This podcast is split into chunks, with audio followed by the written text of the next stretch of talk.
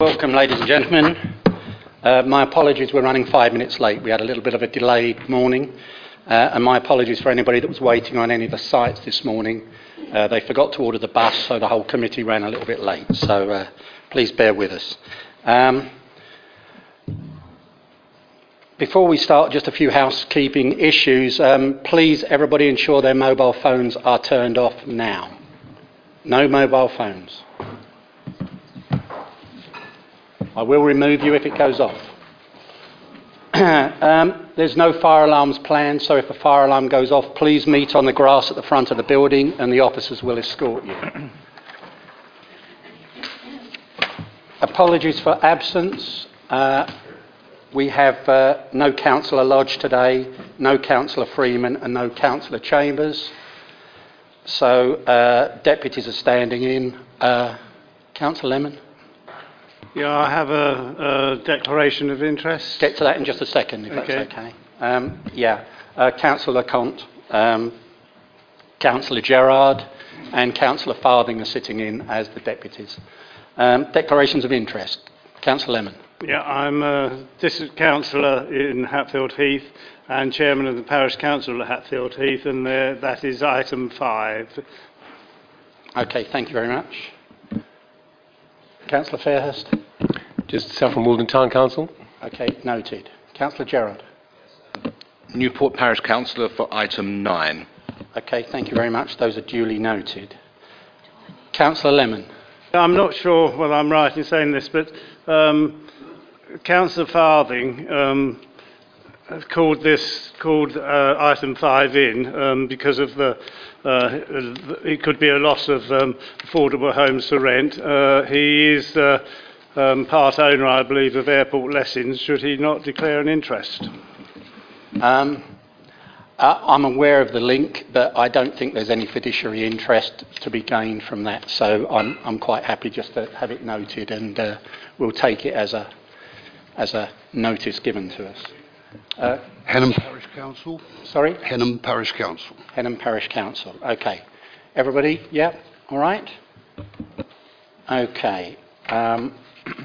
Minutes of the previous meeting. Can I sign those as a true record? Thank you, Councillor Fairhurst. Please note that. And with that, we'll move on to the first item, UTT 181256, land to the west of Stortford Road in Clavering. And Maria Shoe-Smith to take us through it. Maria, when you're ready. Councillor Fairhurst. Mr. Chairman, this attachment of conditions. Yep. I have raised it with you before on a number of occasions, and this is not going to work for me. We are supposed to do our homework. We're supposed to prepare ourselves in advance of this meeting, and we're supposed to look at all the issues that encounter us. I will not read these conditions now. They've arrived at this late stage, and I think it shows disrespect for this committee and the process of homework we're supposed to be doing. So I object to this strongly. Okay, I agree with you. All right, I think we all agree with you. The only thing I know the officers will say is it's a moving feast, and sometimes things are put together at the last minute. That doesn't make it right. So your point is noted, and I'd like to just say something on that. Mr. Brown will now make a statement. I think I totally agree, and I apologise as well, but I think we have a duty. The one thing that really more concerns me more than anything, and this is not Maria's or my fault, to be honest, is the fact that the report in front of you has incorrect conditions on, and it would have been very foolish of us to continue with this matter with those incorrect conditions, so the matter had to be corrected. But still apologies and noted. Mr. Chairman, I agree with all that's been said. This is therefore inadmissible, and I won't be looking at it when I make my decision. We simply have to draw a line somewhere. If we raise some issues at this stage, they would be inadmissible for exactly the same reasons. I don't know what the substance of this is or the matter of this. If it's something critical to the process, I don't know because I haven't read it and I haven't had time to consider it against the evidence. You can't introduce evidence when you feel like it. I understand how this comes about. I completely understand that. But we have to be fairly rigorous about the evidence that we admit into this procedure. So I will not be looking at it in any way at all. Okay, point noted. I'll take this offline with Mr. Brown separately because it's not the first time. Okay. Maria, when you're ready. Thank you, Chairman. The application site before us is located on west of Stortford Road in the village of Clavering, and the site is located here with the property Poppies, which is fronting on Stortford Road. In terms of where the site sits, there is the Clavering Primary School, which is located adjacent to the site, and we have the village local supermarket, which is located here.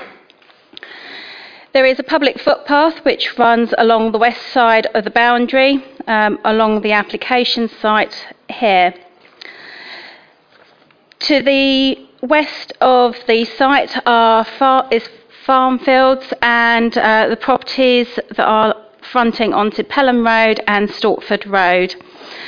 In terms of the application, it's an application for outline permission for the demolition of Poppies and the erection of up to 31 dwellings, with all matters reserved except for the creation of access from Stortford Road, which is here.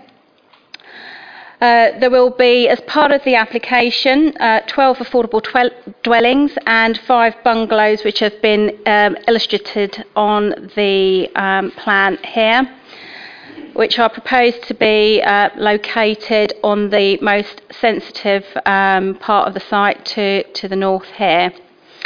Again, as stated, this is an illustration of what the scheme could look like should outline be granted. As part of the application, it's proposed that 38 parking spaces for visitors to the school is provided. It's illustrated on the plan that 17 will be located along the access road, together with a 2-metre wide footpath which would link up to Stortford Road. As you can see on the plan here, there are pinch points which provide traffic calming measures along the access road as well. There is an additional 21 parking spaces which are located here, which will form an in-out circulation system for drop-off and parking. Also, as part of the application, it's proposed that a sports pitch playing field is provided for the primary school located here. Also, as part of the scheme, the public footpath would remain in situ, together with a landscaping buffer and area of local play, which is located here. The boundaries of the site are the adjacent neighbouring property gardens, which is located to the south here.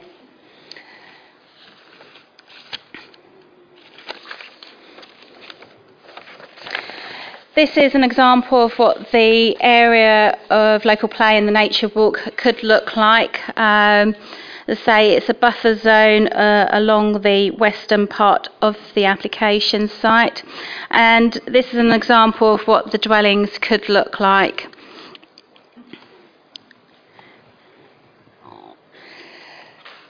The consultation responses are highlighted within the report on pages 15 to 22. It should be noted that highways have raised no objections subject to conditions.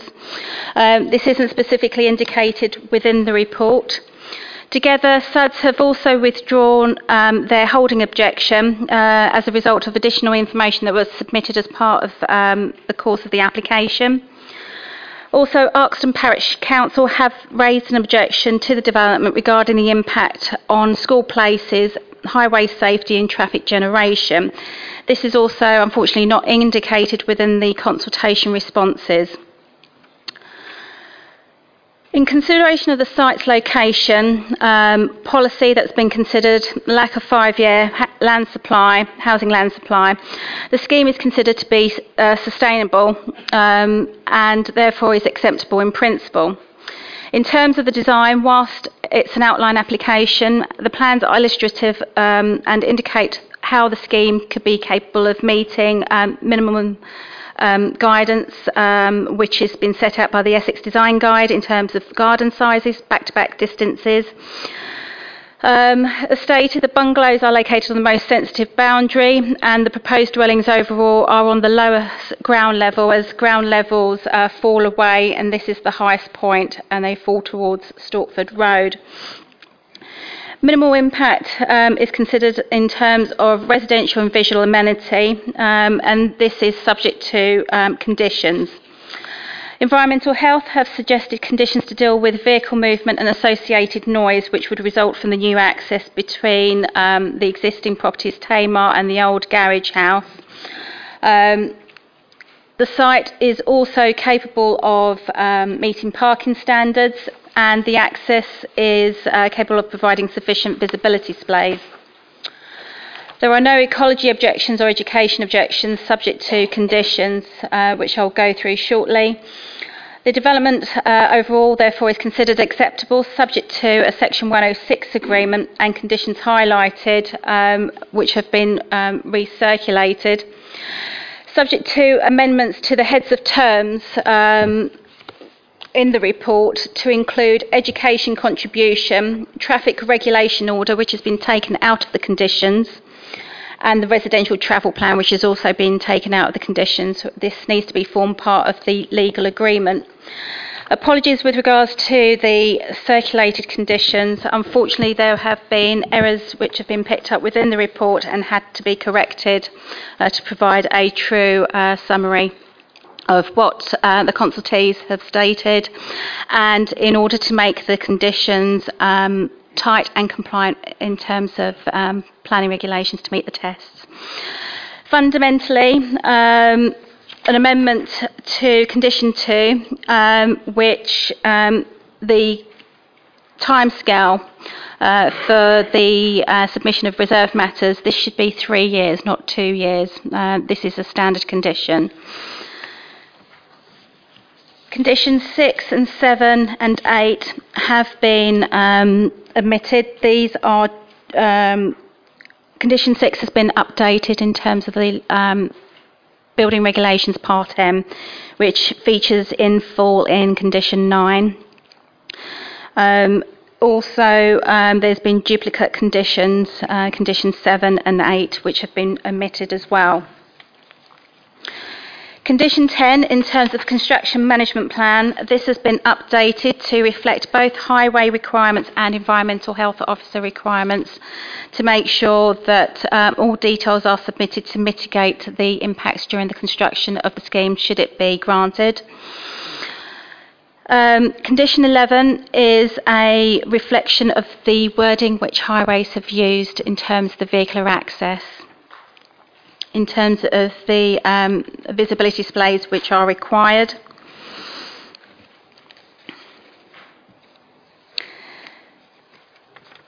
Condition 14, 15 and 16 and 17 have been omitted.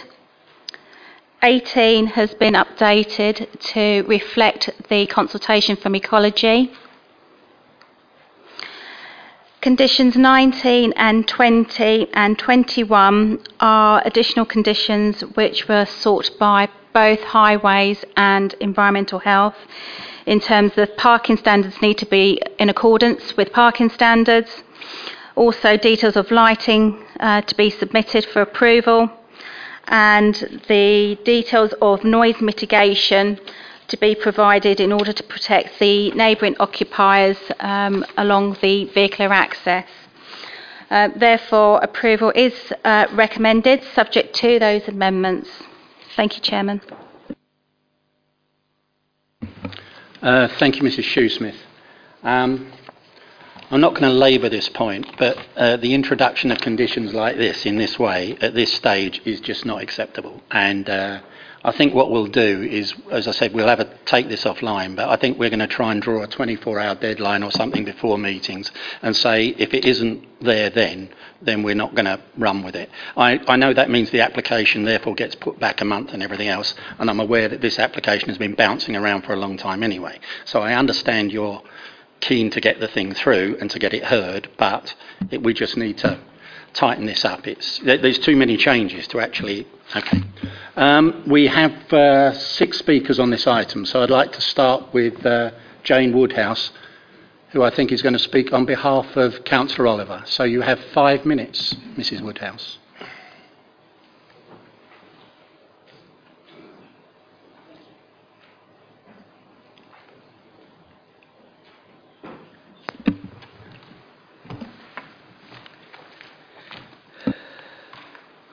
The development fails the three overarching objectives of the revised National Planning Policy Framework and conflicts with the local planning policy requirements. First, the development fails the NPPF's economic objectives of sustainability because it does not utilise land of the right type, in the right place and at the right time. This is not land of the right type. It has for decades been successfully farmed. Developing it for housing neither recognises the intrinsic worth of the countryside nor enhances the countryside, contrary to local plan policy S7. It is also not in the right place, being outside the village boundaries both in the 2005 local plan and in the emerging local plan. Neither has it been put forward at the right time. The proposal for 12 affordable housing units far exceeds the 3 units identified by the Parish Council's RCCE Housing Needs Survey in 2017. This factor, and the absence of any special reasons why the development needs to be there, also fails the requirements of Policy S7. Secondly, the development does not meet the NPPF's social objective limb of sustainability, because it fails to foster a well-designed and safe environment. It promotes a potentially dangerous and unworkable school car parking arrangement that is unnecessary because previous parking issues have largely been resolved by additional highways measures recently introduced by county. Also, the estate access road's close proximity to existing driveways and its use by school, vehicular and pedestrian traffic does not promote a safe environment, and if parked cars move onto the new estate parking areas, this will only encourage higher traffic speeds along Stortford Road, which, members may note, is an unclassified road and not, as the applicant maintains, a classified B road. Because of this, the development also fails the requirements of policy GEN1 by impacting on the surrounding transport network and compromising road safety. Finally, flooding of Stortford Road properties due to the access road's long and straight incline will be almost inevitable at times of heavy rainfall, which conflicts with policy GEN2 by failing to minimise the impact on neighbouring properties. Thirdly, the development fails the NPPF's environmental objective limb of sustainability because it does not contribute to protecting and enhancing the environment.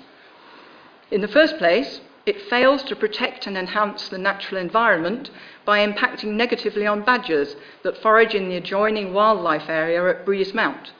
This protected species would lose that foraging pattern forever. In this way, it also fails the requirements of policy GEN7 because of its harmful effect on wildlife.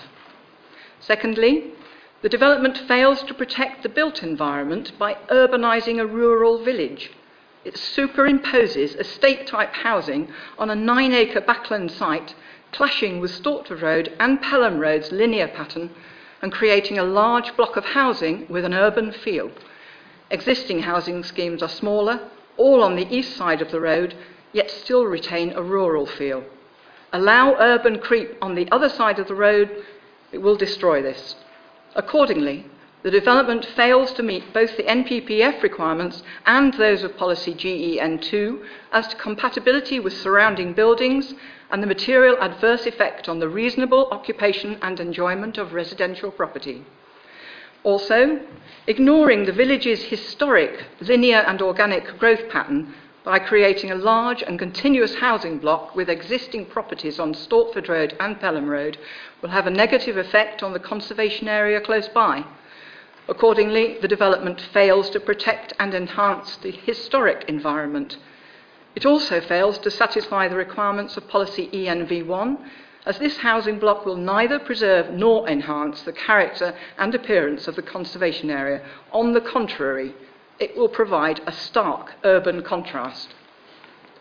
In summary, the development's adverse impacts will significantly and demonstrably outweigh the benefits when assessed against the policies of the NPPF when taken as a whole, and accordingly the application should be refused.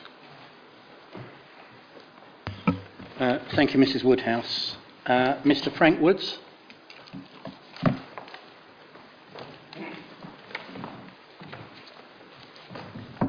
Mr. Woods, you have 3 minutes. Thank you very much, Chairman. Okay, the officer's report fails to address some of the serious issues against this development that go to the heart of the planning balance. It also contains numerous errors, omissions and other shortcomings which we've already heard about today at very short notice, which should be unacceptable to this committee. There is no mention, for instance, of the weight of written objections. There's 150 against, only 2 in favour, and parts of the parish council submission have been omitted from the report.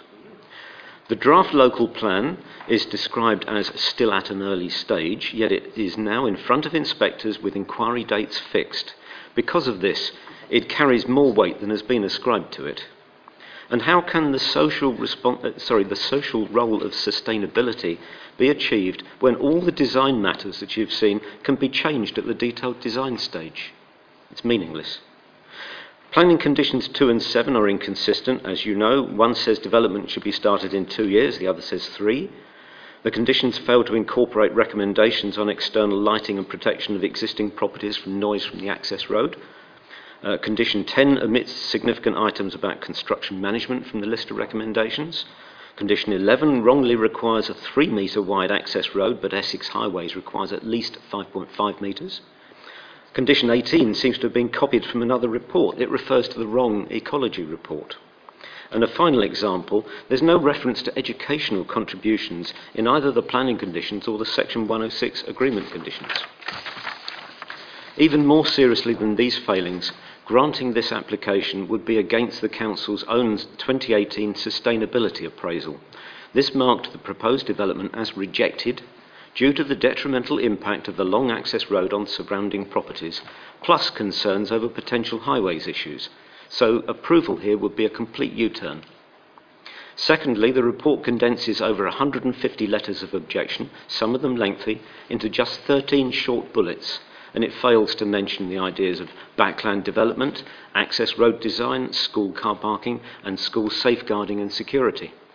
This gives very little confidence that objections have been properly weighed in the planning balance. Thirdly, the report fails to mention the Guildford Borough Council case regarding poor precedent. If this application is granted, the Council could not ignore it when considering further applications on other farmland to the west of Stortford Road. This creeping urbanisation would irreversibly change the rural character of this part of the village. Fourthly, there is no submitted evidence that the SUDs requirements can or have been met, thus emphasising the water runoff risk down the long straight access road and flooding of properties opposite. And finally, if the Pelham Road access was originally unacceptable due to disturbance, is not the Stortford Road access even more unacceptable? It actually touches the wall of an existing house, as you saw on your visits this morning. This report is not adequate for the purpose of members arriving at a properly balanced decision, and we would ask that the application be refused. Thank you. Thank you, Mr. Woods. Mrs. Melody Carter. Councillor Fairhurst. Sorry, point of order, Mr. Chairman. They raise issues about errors in the report. Is there some way you can just record those and then answer them at some stage, just to make sure we are not left in the dark about these issues? I think we'll let the debate go to the decision, and then we'll have a look at that afterwards. I've made my point with this, and I think we're all aware of it. Thank you. Mrs. Carter, you have 3 minutes when you're ready. Thank you. I wish to state that my family have been friends with the principal landowner behind this application for many years. While I respect their right to pursue their development aspirations, I hope they will respect my right to oppose them, since they will adversely affect my home and the homes of other friends and neighbours. In particular, Clavering residents have had major concerns about flooding down the 200-metre straight incline of the proposed access road, the potential for which has already been admitted on page 13 of the applicant's flood risk assessment. The officer's report makes no mention of this. Again, I really cannot see how the new car parking arrangements and drop-off arrangements will work in a safe manner. The report appears to assume that it will work, but without really addressing how it might work. And there seems little sense in granting planning permission for something that could end up being unworkable and dangerous. Furthermore, the Ecology report concludes that the absence of badger evidence means the development can proceed without infringing the 1992 Badger Act. And yet residents who have lived there for over 20 years and whose gardens back onto the site have supplied photographic evidence of badgers in the wildlife areas of their gardens. I can show you where those badger sets are. The badgers regularly use that area for foraging and access it from the development site. Why has this not been picked up in the officer's report? In June and August 2018, Essex County Council archaeological advice was given that a field evaluation be conducted prior to any planning decision. I cannot find any such report in the published documents. Likewise, I can find no resolution to the questions raised by Thames Water Authority regarding the foul and surface water drainage. If these reports are not available, how can the committee make an informed decision? These omissions must surely be relevant to that decision. Finally, and much like the development on the site opposite the village shop that members refused last month, this is another example of the creeping urbanisation of an opportunist developer taking advantage of the absence of a new local plan.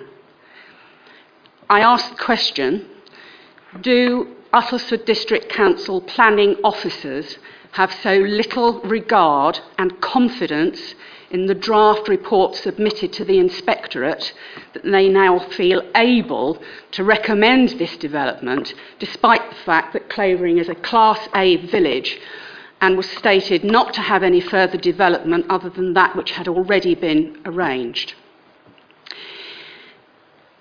Granting this application will blight the essentially rural character of Clavering, as it has done on the eastern side of the Stortford Road. For these and for all the very many other reasons in the 148 objection letters, which are not mentioned in the report, I ask that this application be refused. Thank you, Mrs. Carter. Mr. Swells.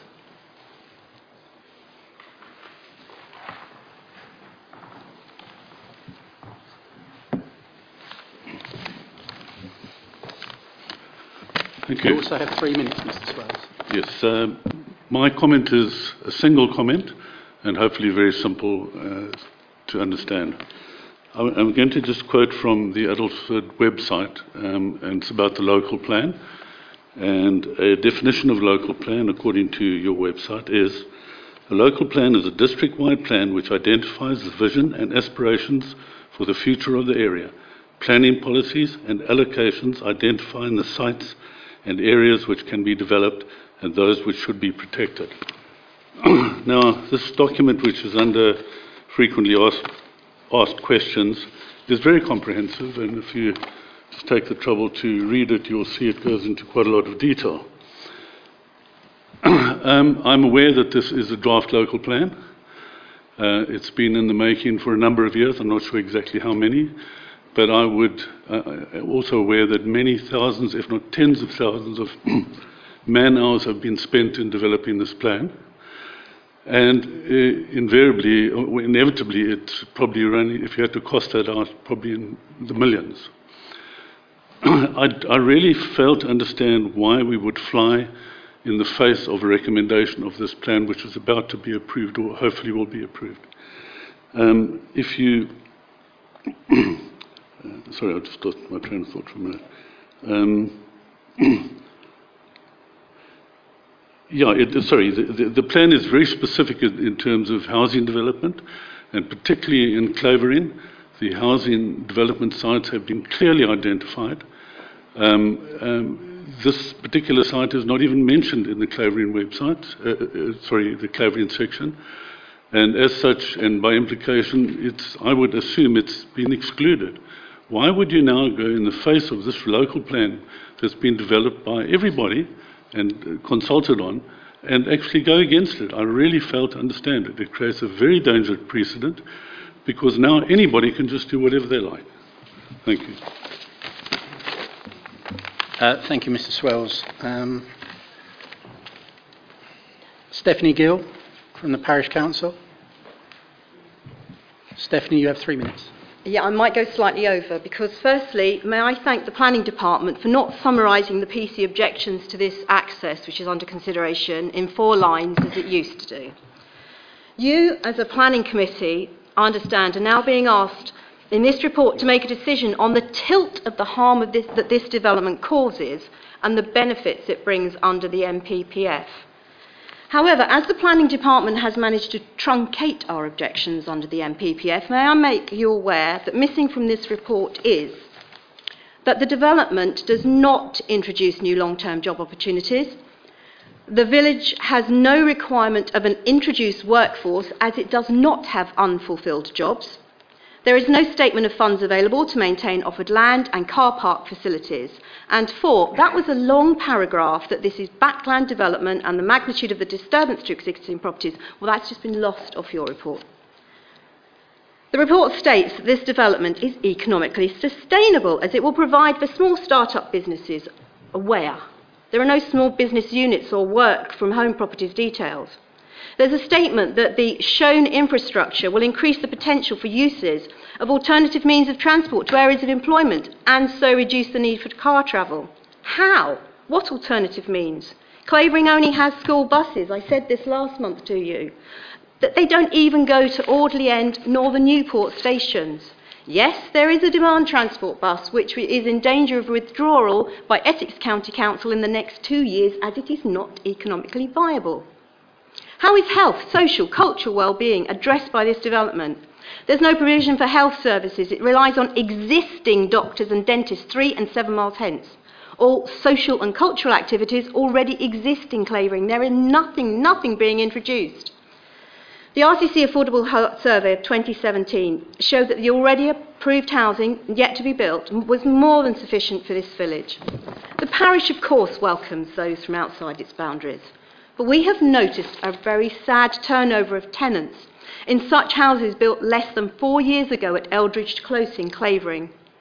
In these affordable houses, 2 cars are needed by the families here. There are no buses, there's no trains. They can't go to work or even village visit relatives. 1-car families are isolated. What health well-being is being offered to them? And actually, I learnt today that in our village, this is why I'm going to go over 3 minutes, because in our village, someone has been moved into the affordable housing at Eldridge Close, a single mother. She has no car, nothing. How does she get out of our village unless other people help her? Sorry about that, because I only learned about that today, sorry. Right, so since the 7th of August last year, the applicant has been able to address the requirement of surface water SUDs documentation. I've obviously just learned it turned up yesterday, maybe. There's still no foul water draining strategy. This access road that you're looking at is dangerous. The children currently get to school on wide pavements with large grass verges, not alongside chicanes. The parents of school children see the parking setup and the access road as not a safe option. No one wrote in favour of it. In the draft local plan, this backland site was considered unsuitable. Popped up again in the recent late revision, again was discounted, as it is still not sustainable, as it is detrimental to the well-being of the already existing neighbours, which includes not just a primary school, because on that site there is a daycare nursery school and also a preschool, which those of you visiting might not have noticed, because the school's behind the hedge, which is going to be, the nursery school's behind a hedge, which is going to be removed. 150 parishioners in Clavering, aged from 24 to over 94 years of age, wrote in letters, with valid planning objections on this site. Clavering is a rural village. It has not been demonstrated per NPPF requirements that this urban backland development, reached by an access which squeezes between two existing dwellings and which conservatively, on a school day, if all this goes ahead, will carry 272 additional car movements to those that go over the driveway today, that this will bring benefits to Clavering which outweigh the many, many harms it is going to cause. Thank you very much.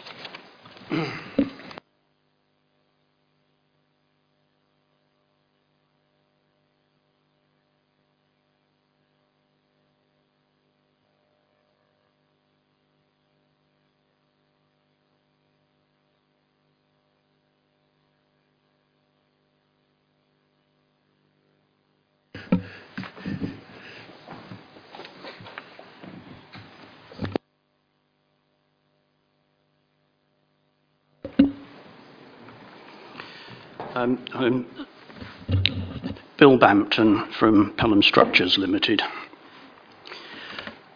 You could easily assume from the comments just made and the hands off Clavering sign that various of you would have seen this morning that there's widespread local opposition to this scheme. Speak up, please. Sorry, that there's widespread local opposition to this scheme. Before we submitted the application, we held a series of three exhibitions. We invited, with a letter drop, every resident in Clavering. Most of them attended, and of the ones that attended, the comments were overwhelmingly positive. We invited... Hang on, ladies and gentlemen, really... Can we stick to the facts? Just let Mr Bampton have his speak, all right? Right. Have his say. And then we'll debate it. Right. But it's really not for everybody to cheer and clap and whatever. All right, Mr Bampton, when you're ready. Right. We invited everyone that attended to leave written comments, many of which did. Of the written comments, they are roughly 2 to 1 in favour of the application, and we have made all of those comments available to your officers. That's fact.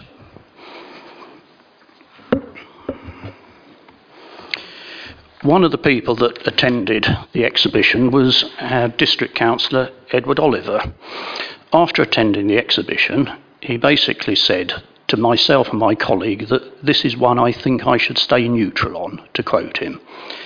Shortly after, he sent a letter round to every household in the village, which I don't think it would be extreme to call it propaganda. And I'll read a few excerpts from it. It says this could be the most harmful development proposed in the history of Clavering, as it has the potential to open the doors to further phases of up to 500 houses in total. He also enclosed a sample letter, which if you look at the letters of objection, you'll see remarkable similarities with most of them. They were all written by the District Councillor, or encouraged by the District Councillor. So what you're seeing doesn't truly reflect the opinion within the village. There were also various posts on the Hands Off Clavering Facebook page, which were, on the whole, totally inaccurate, misleading and inflammatory.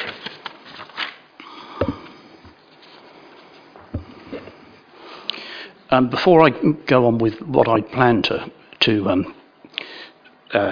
say, I just wanted to mention the parish council chair mentioned the amount of additional traffic. I think it was 260 odd or something, and that's not additional traffic. Most of that is school traffic, which is there already. It's simply moving it. 31 houses with 30 net gain is not going to produce that much traffic, and very, very little that conflicts with school time. Most people would have gone to work before that and come home afterwards, so the road is almost entirely going to handle school traffic predominantly on its own and remove nearly all the congestion and I call it the chaotic situation that occurs at the moment. The parish council have been looking for a cure for this for years. They now claim it's cured, and it was cured poorly, purely by me making a planning application. At pick-up and drop-off time, particularly drop-off in the morning, trying to get through that road and the conflict through Stortford Road, the conflict with lorries, traffic in the summer, farm traffic, it's dangerous, and we believe that we've addressed all that risk, which highways, we've liaised very, very closely with highways, and they concur with that. Leading on to the site. The site is enclosed on three sides by housing and woodland. The housing that abuts the two sides, they have long gardens and they're generally very well screened. Most of Uttlesford farmland is Grade 2. This is Grade 3, which for Uttlesford is the lower order of land. It's also adjacent to the primary school, which is immediately downwind of the site, which seriously limits when the farmer can spray, because he's considerate and won't want to cover the children in chemicals. The development will make much greater separation from the school. Of the 31 houses, 40% are affordable, and I totally accept that the survey that has been done recently shows a need for a much lower number than that, but the need that's there has been satisfied at the moment. That need will go on indefinitely, and contrary to what was said earlier, there isn't a particularly high turnover from the low-cost housing. Most of them have been there since they were built. So that need will continue, but also there's a massive district-wide need, and the 40% is Uttlesford's policy, which we've designed in. There's also, with the scheme, there's 38 dedicated pick-up, drop-off and parking spaces, and they are for the benefit of the school. It's been designed with safety in mind. We've liaised with Essex Highways, and we've had 2 safety audits done on it, all of which demonstrate there's a massive improvement with safety.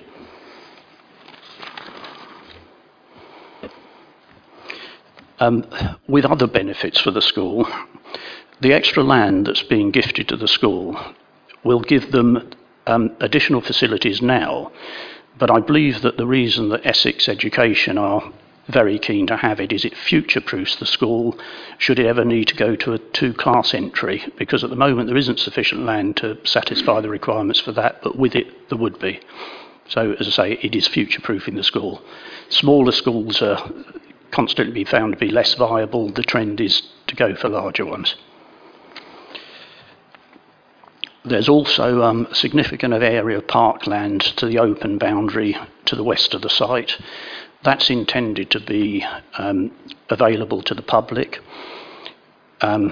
Parkland trees, screening, play area, outdoor sensory classroom if the school or the brownies or the guides wish for it.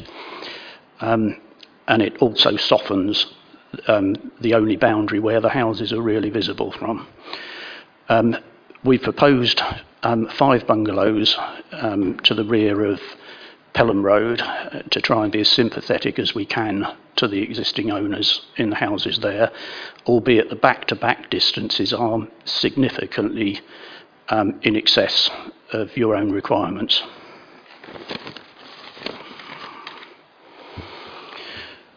In policy terms, you're no doubt all very aware that the NPPF takes a proactive view to supplying houses, not a restrictive one, and the presumption is in favour of sustainable development, which I believe this is sustainable. I'll explain more later.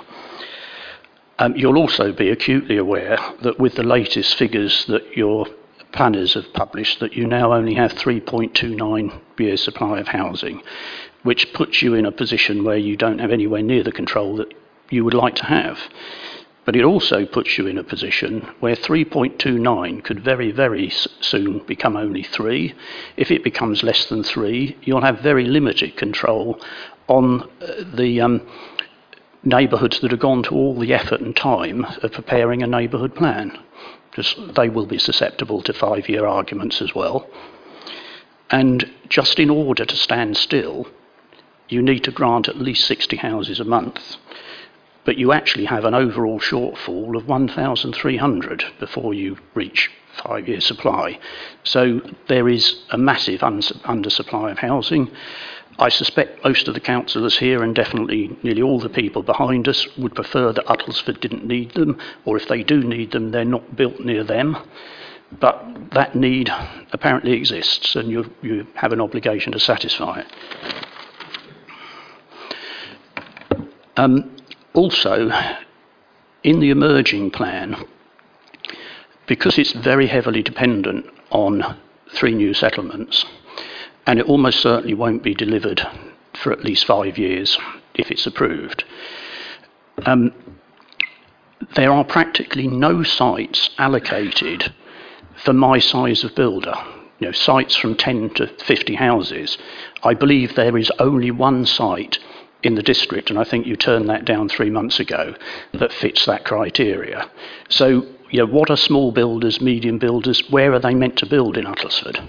There isn't anywhere.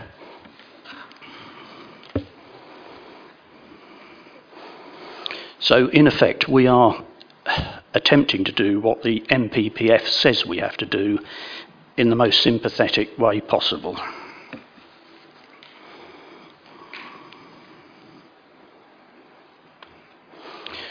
Regarding the call for sites, what was said earlier was absolutely correct. In the earlier call for sites, this site was found to be unsustainable, or unsuitable rather, because the access was in a place that wasn't considered satisfactory. With the access that we've procured through the arrangement with Poppies, we're totally sure that overcomes that. In the revised, more recent call for sites, it was deemed unsustainable, but I would argue that it didn't just become unsustainable overnight. It was policy changed that you intended to go for the 3 major settlements, and I think it was a huge error to take out, to claim that nearly all of the sites near villages were unsustainable. I believe it should have been that they were not your preferred option. You can't change them technically from being sustainable one day to not being sustainable the next. And I believe the site with the new access is totally sustainable. I mentioned earlier that the MPPF has a strong presumption in favour of sustainable development, and I'll read a short extract from it that you've probably had quoted 100 times before. For decision taking, this means where there are no relevant development plan policies, or the policies which are most important for determining the application are out of date, granting permission unless one of the 2 following applies. The first one, the application of policies in this framework that protects areas of assets of particular importance provide a clear reason for refusing the development proposed. There's a set list of those, and none of them apply in this case. The second point, any adverse impact of doing so would significantly, and I labour that point, and demonstrably outweigh the benefits when assessed against the policies in the framework taken as a whole. For reasons that I'll come on to, I believe the adverse impacts of this scheme are very, very small, and the benefits are considerable. So I believe it totally fits the MPPF. If you'll forgive me, the next bit, I'm afraid, is going to sound a little bit like a cross between an advert for Pelham Structures and an election campaign for the Green Party. Basically, I'll shortly be referring to the 3 strands of sustainable development, but first I will outline Pelham Structures' philosophy, following which I would like to ask you to consider just how close Pelham Structures' philosophy and the objections of achieving sustainable development are that are outlined in the MPPF. We have an option on the land and the bungalow, and it will be us that will be developing it if planning is granted. We're a local business. We're based approximately 2 miles from this site, so it couldn't really be much closer. I believe we're the only timber frame manufacturer in Uttlesford. We use practically all sustainable, renewable timber in what we do. We're shortly going to embark on improving our factory facilities in order that we can manufacture bigger panels, insert windows and doors, and move our product towards very, very close to passive house. We're already building most of our houses, and in fact all from now onwards, to EPC rating A, and I would very, very much welcome if the committee is mindful to approve a condition restricting it to energy performance A, which I believe you're now allowed to do, which you weren't before the recent MPPF. One of the points that I'd like to mention with energy performance A as well is that the difference between the energy performance that most of the mass market people are achieving, which is basically building regs, and A, saves nearly 2 tonnes of CO2 a year. Now, 2 tonnes saving of CO2 is enough to power an electric vehicle close to 20,000 miles and a small petrol or diesel about 7. So if there was any perceived detriment to car-borne journeys, the increased energy standard offsets it several-fold over. And I'd also point out that as a nation we use over 40% of our energy heating buildings, which is practically unnecessary if you build to the standard that we are building to and the even higher standard that we intend to build to. Now, we also we feed about 50 families. They're nearly all local, so anything commercially that you bet this scheme benefits from will go back predominantly into the local community. You know, we're not coming in from outside pillaging the place. This is our community, it's where we work, and we take an absolute pride in what we do and producing outstanding buildings. But we also want to save the planet as well. The scientific community are now saying that... Can I move you forward? Yeah, sorry. I understand where you're going. Yeah, that we may well have only... Your product is superb. Yeah, and we may well only... Can we move it on? Yeah, we may well only have 12 years before global warming's irreversible, and my view is we all have to do something about it. The 3 points of sustainable development: an economic objection, a social objective, and an environmental objective. The economic objective says basically by ensuring that sufficient land of the right type is available in the right place and at the right time to support growth, innovation, and improve productivity. All of that is what we're trying to achieve. Social objective. Clavering is a fantastic community. It's got all sorts of societies.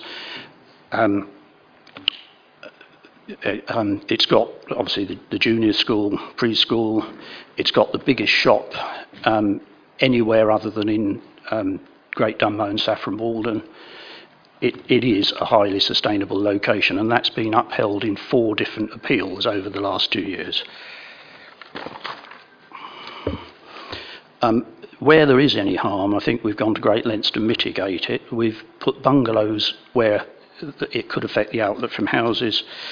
The access road is going to be dug in to provide the right gradient, but also make it so that the neighbouring gardens can't see the houses going up and down, the cars going up and down rather, and we volunteered acoustic fencing, and the environmental health people who've asked for a condition, they've only asked for the condition that we asked them to put on. Basically, it didn't come from them. Biodiversity, we've got over 1 kilometre of hedges. We're proposing trees, parkland, a balancing pond and ponds, so there's going to be a huge improvement there. With the statutory consultees, there's been no objection, or objection satisfied from all the statutory consultees. SUDs, we did a huge amount of detailed work for them to demonstrate that there won't be any runoff from the site caused by the road, and the general runoff will be less than bare field rates, and that's been accepted and we're quite good at doing it. The archaeology pre-start that was suggested, the survey that has been done. Can I wind you up now? Yep. Thank you. Thank you, Mr. Bant, for staying fairly close to the 17 minutes. Okay, that's all the speakers for this. I'm going to hand it over to the committee. I'm going to start with Councillor Loughlin and followed by Councillor Gerrard. Thank you. Thank you.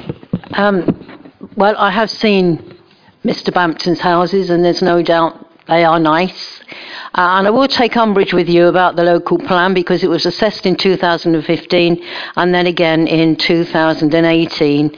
And also, I do get very tired of people telling us that we don't have a 5-year land supply. I know we don't, but that doesn't mean to say we have to take every development that comes along. And we keep hearing this argument, and it does tend to get very irritating. Rarely have I seen an application where policy S7 is breached so badly as this one. It encroaches into the countryside. I feel sorry for Maria, because she didn't actually start this report, so she has had to come in, and I actually don't think it's a very good report. But I will also quote the MPPF, because Chapter 15, 170B, says, recognising the intrinsic character and beauty of the countryside and the wider benefits from natural capital and ecosystems, including the economic and other benefits of the best and most versatile agricultural land, and I do realise it's Grade 3, and of trees and woodlands. This was a beautiful site. It was beautiful countryside, and it had beautiful countryside beyond. I do recognise that the developer was going to give the school certain benefits, but lots of developers do that because they think it's going to help, and I'm not saying this is you, but they do actually think that it will help them get their application passed. It's a kind of a sweetener, if you like, and I'm sure the school would have been thrilled to get that. But I will not vote for this. In all conscience, I can't vote for this. I think it would entirely spoil the village of Clavering. I think it would put extra traffic onto the roads by the school, and I know perhaps there may be some safety issues, but also I know I did bring this up before, but the highways consultation is missing from the report.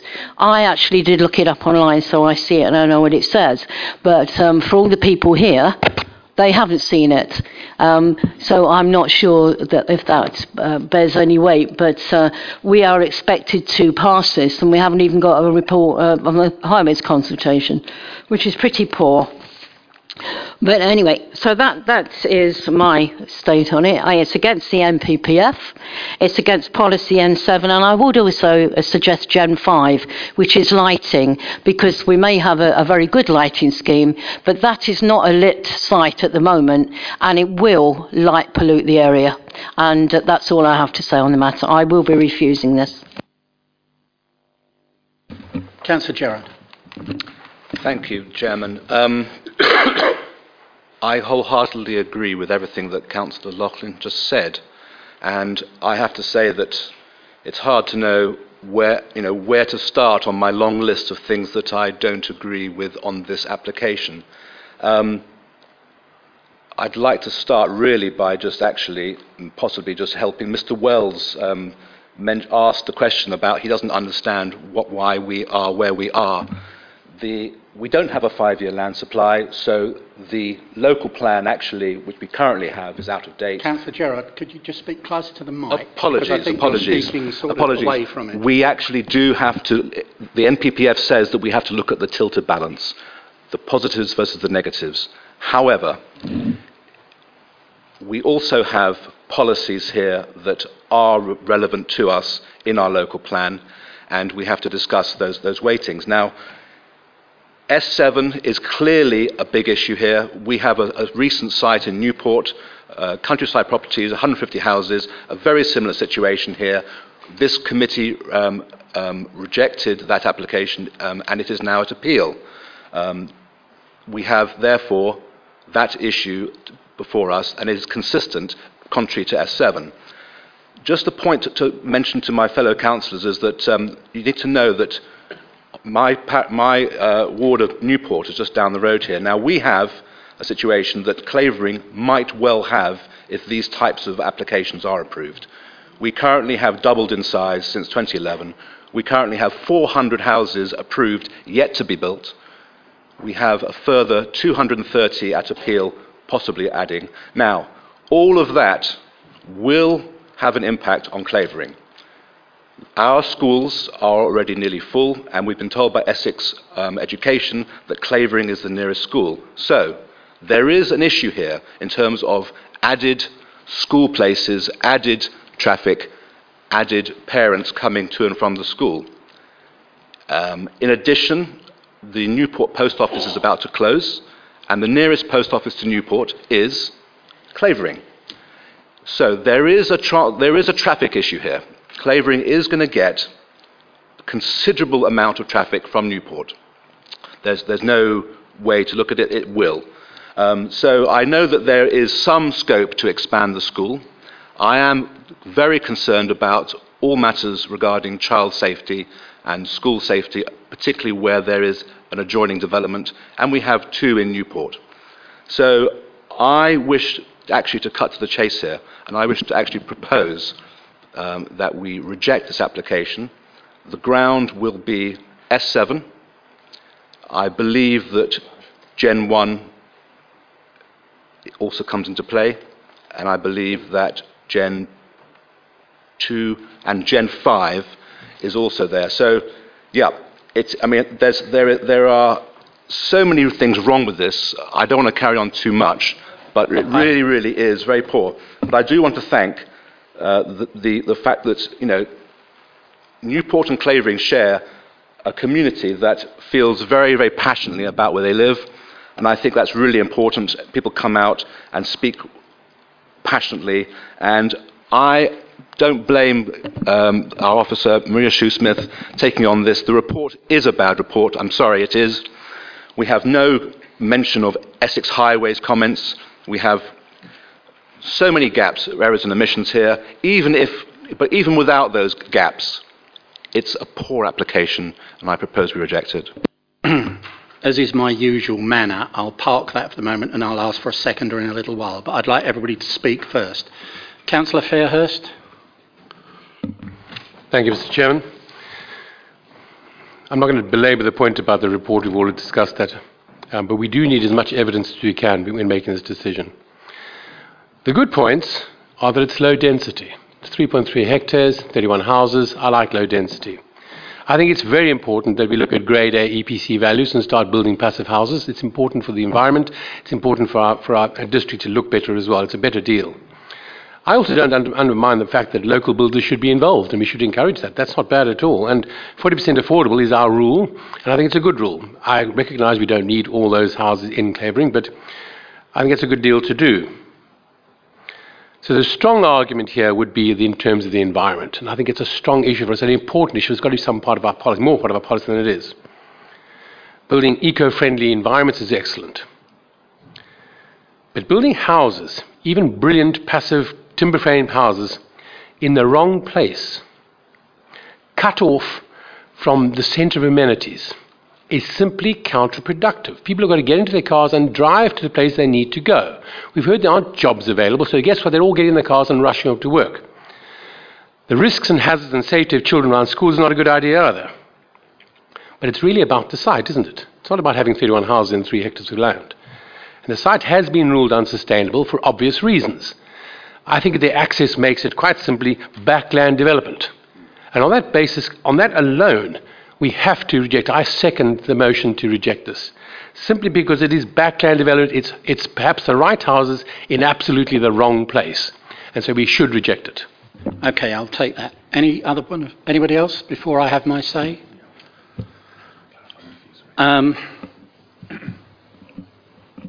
Firstly, I'd like to commend Clavering.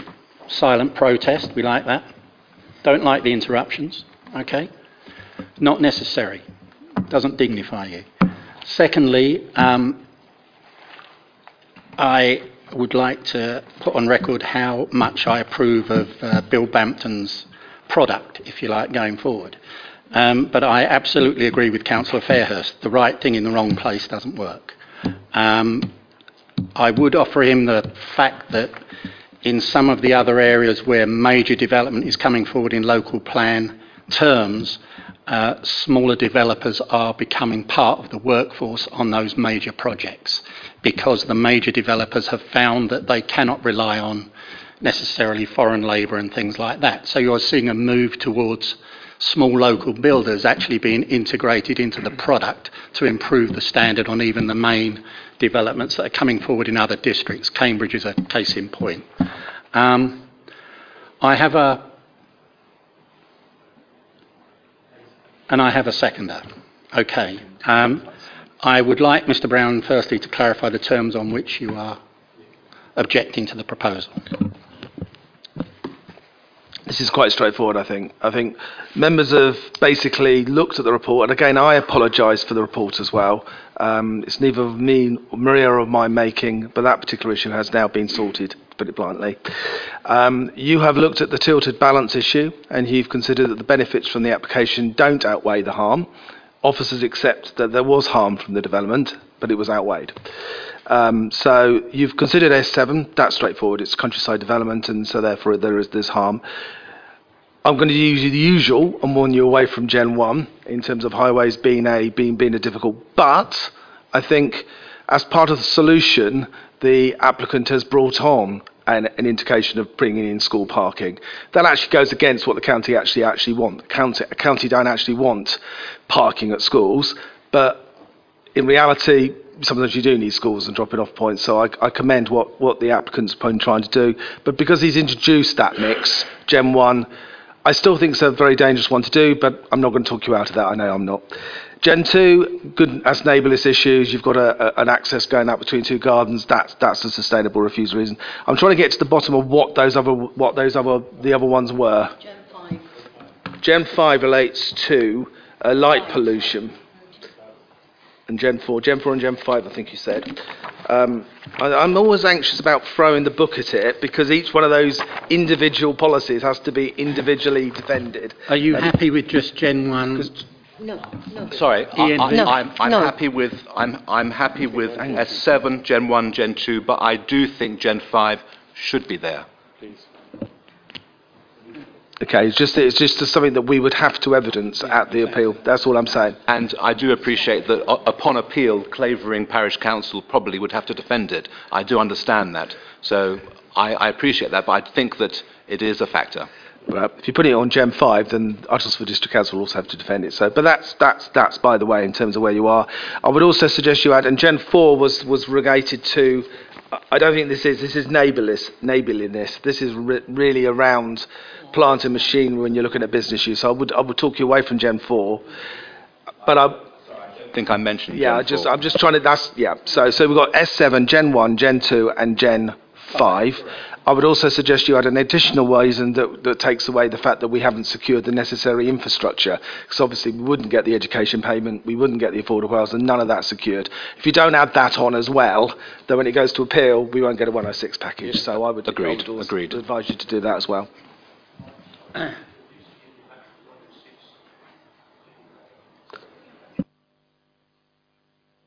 Obviously, just to make that clear, you have to refuse. If you're refusing it today, we haven't got a 106 today. I can guarantee that if this goes to appeal, we will have the 106 in place, but and that refusal reason would fall away. But we have to have the refusal reason secured if you refuse.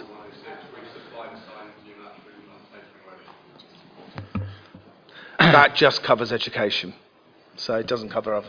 Okay. On those grounds, you're happy to proceed? I am. Okay.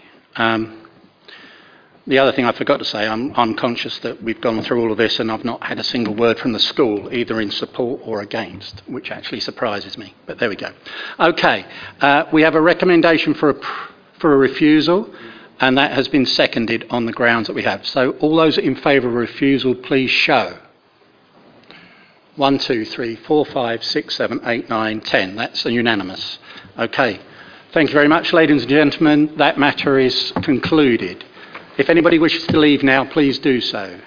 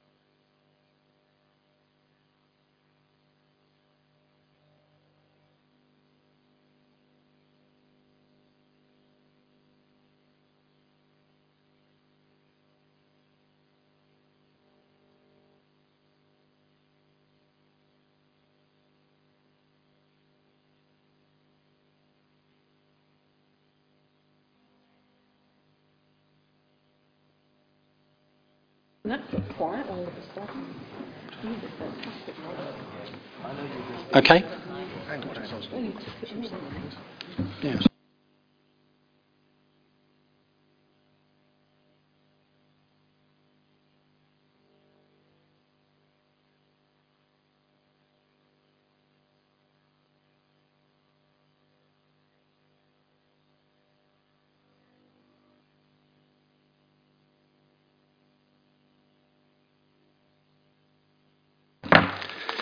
Okay, ladies and gentlemen, continuing.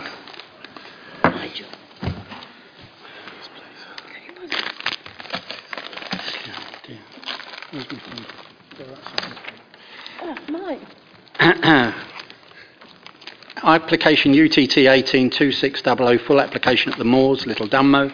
Mr. Theobald to take us through it. I've lost mine. Thank you, Chair.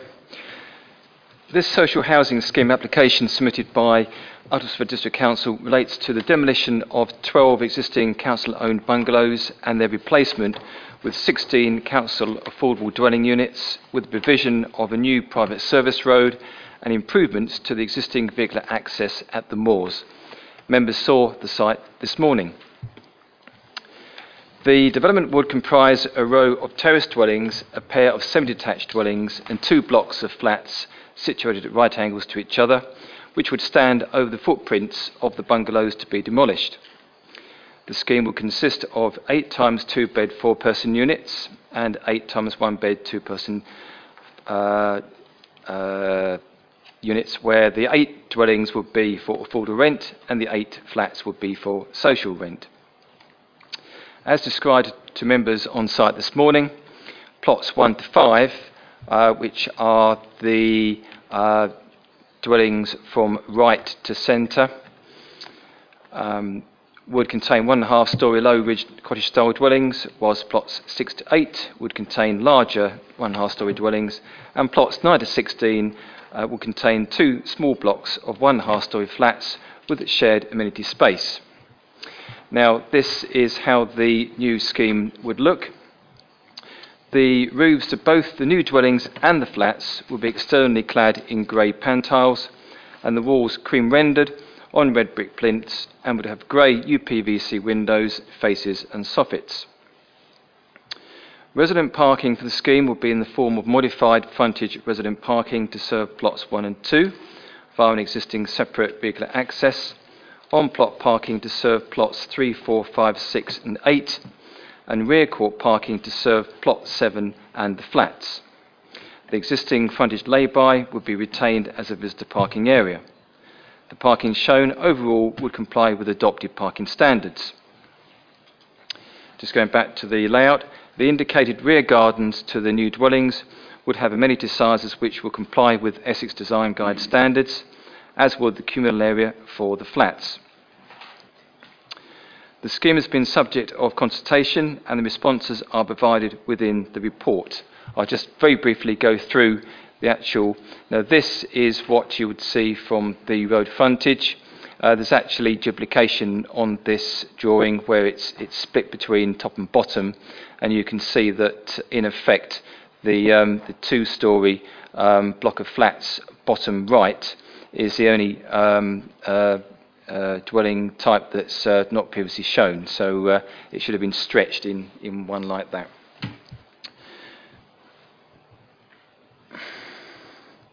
So that's, and members will recall looking at that scene this morning and return, I think that's right.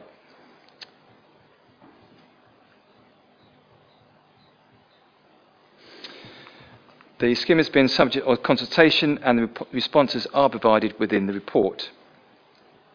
In terms of the planning merits of this application, the principle for a fit-for-purpose council housing scheme at this site through redevelopment at this edge of village location is considered by your officers to be acceptable, whilst Essex County Council Highways have not objected to the scheme on highway grounds, subject to highway conditions which are in the report. The design and layout of the proposed scheme is considered acceptable, following design amendments made during discussions between planning and housing officers.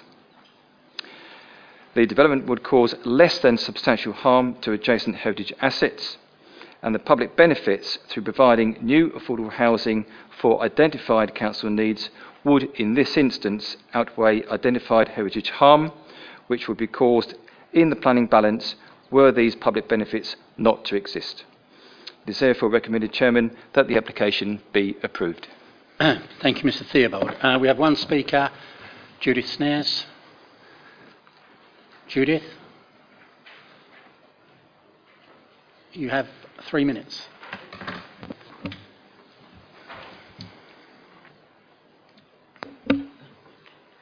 Thank you, Chairman. The site at the Moors is currently occupied by 12 council-owned bungalows.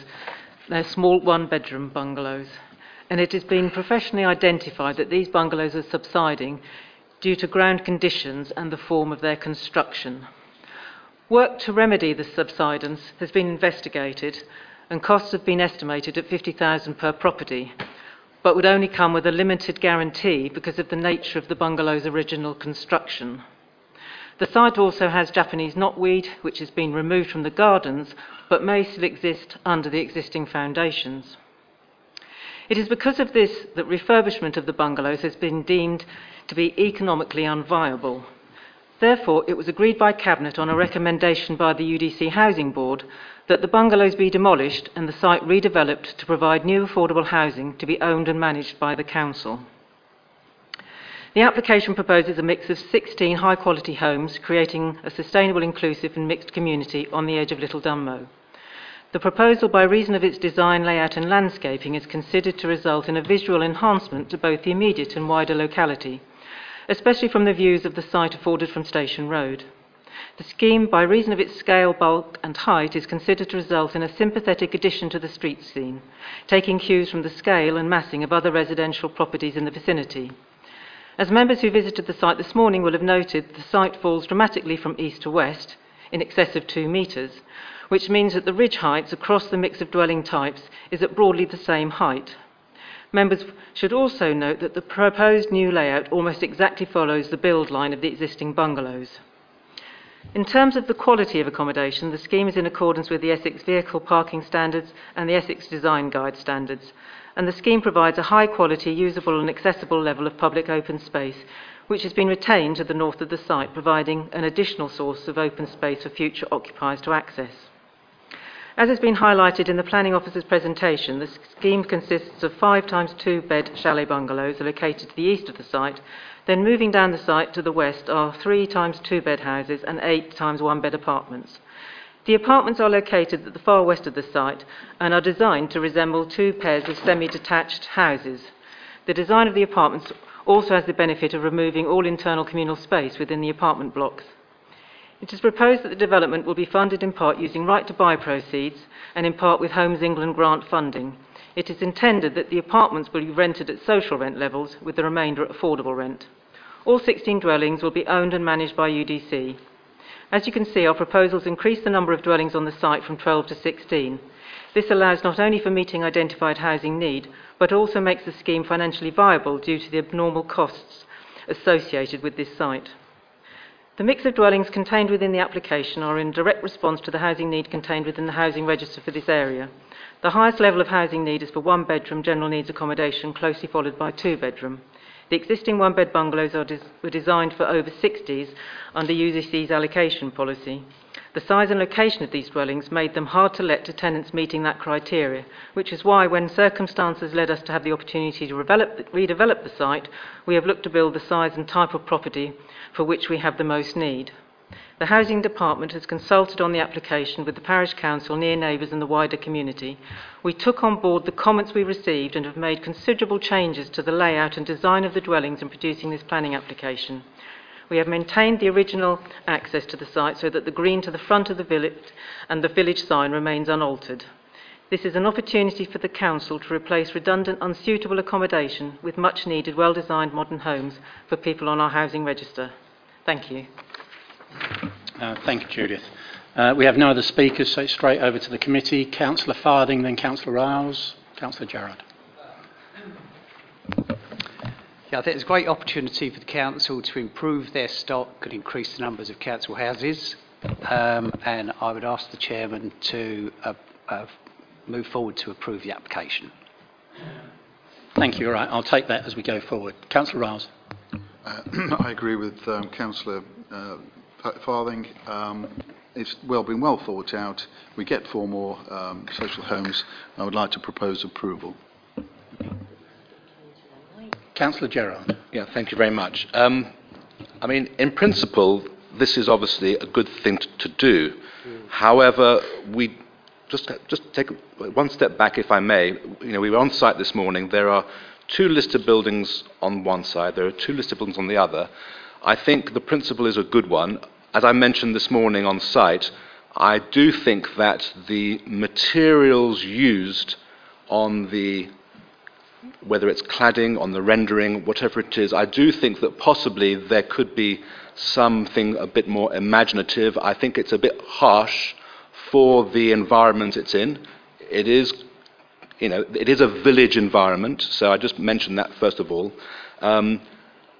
There have been some issues raised, I believe. I've been reading through the parish council comments. There are some issues regarding mitigation of what happens during construction.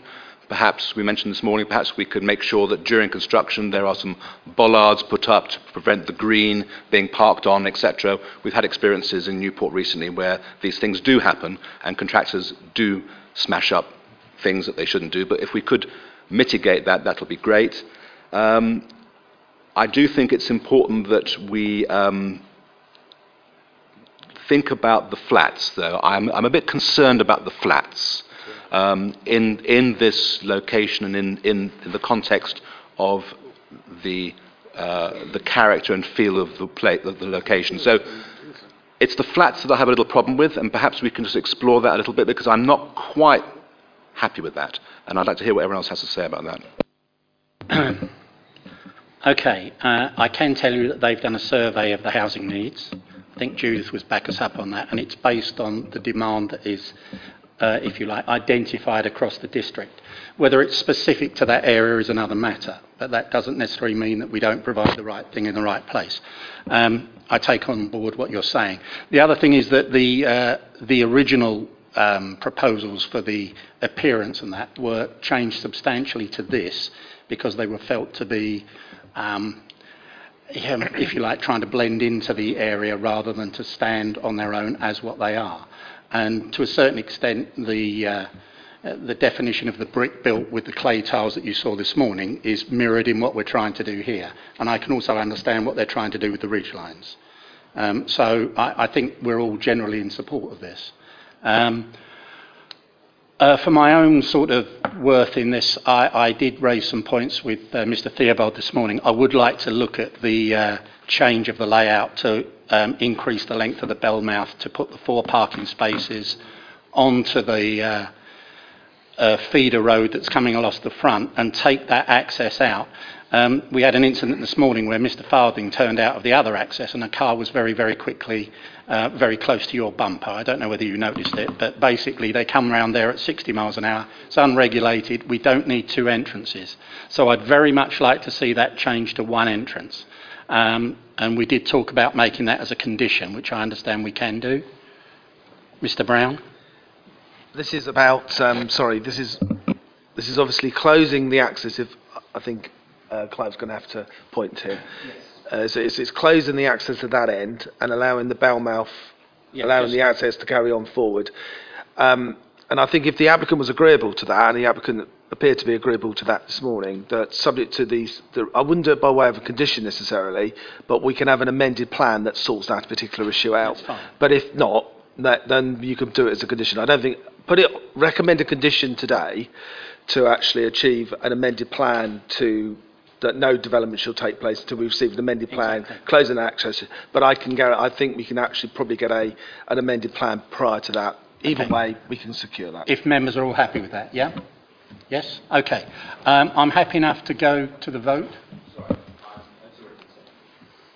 I was just going to say, in terms of the mitigation measures I mentioned, could we just add those mitigation measures in, please? This was about construction management issues. Oh, apologies. Yeah, I've just looked through and I don't see a construction management condition. So if members wish to have one, and I think we have a duty to lead from the front here in terms of our own construction work. So we can put a construction management plan on there which covers issues about construction, parking, all those particular issues that we're all living with in Newport at the moment. In terms of those if other members are happy, I think it's a good idea. No, that's fine. Okay, with the addition of those 2 points, we have a proposer, Councillor Farthing, we have a seconder, Councillor Rolls. All those in favour, please show. That item is unanimous and carried. Thank you very much. Moving straight on to item 5 on the agenda, land east of Oakhanger, Friars Lane, Hatfield Heath. And I think Mr. Brown is taking us through it. Yep. Thank you, Mr. Theobald.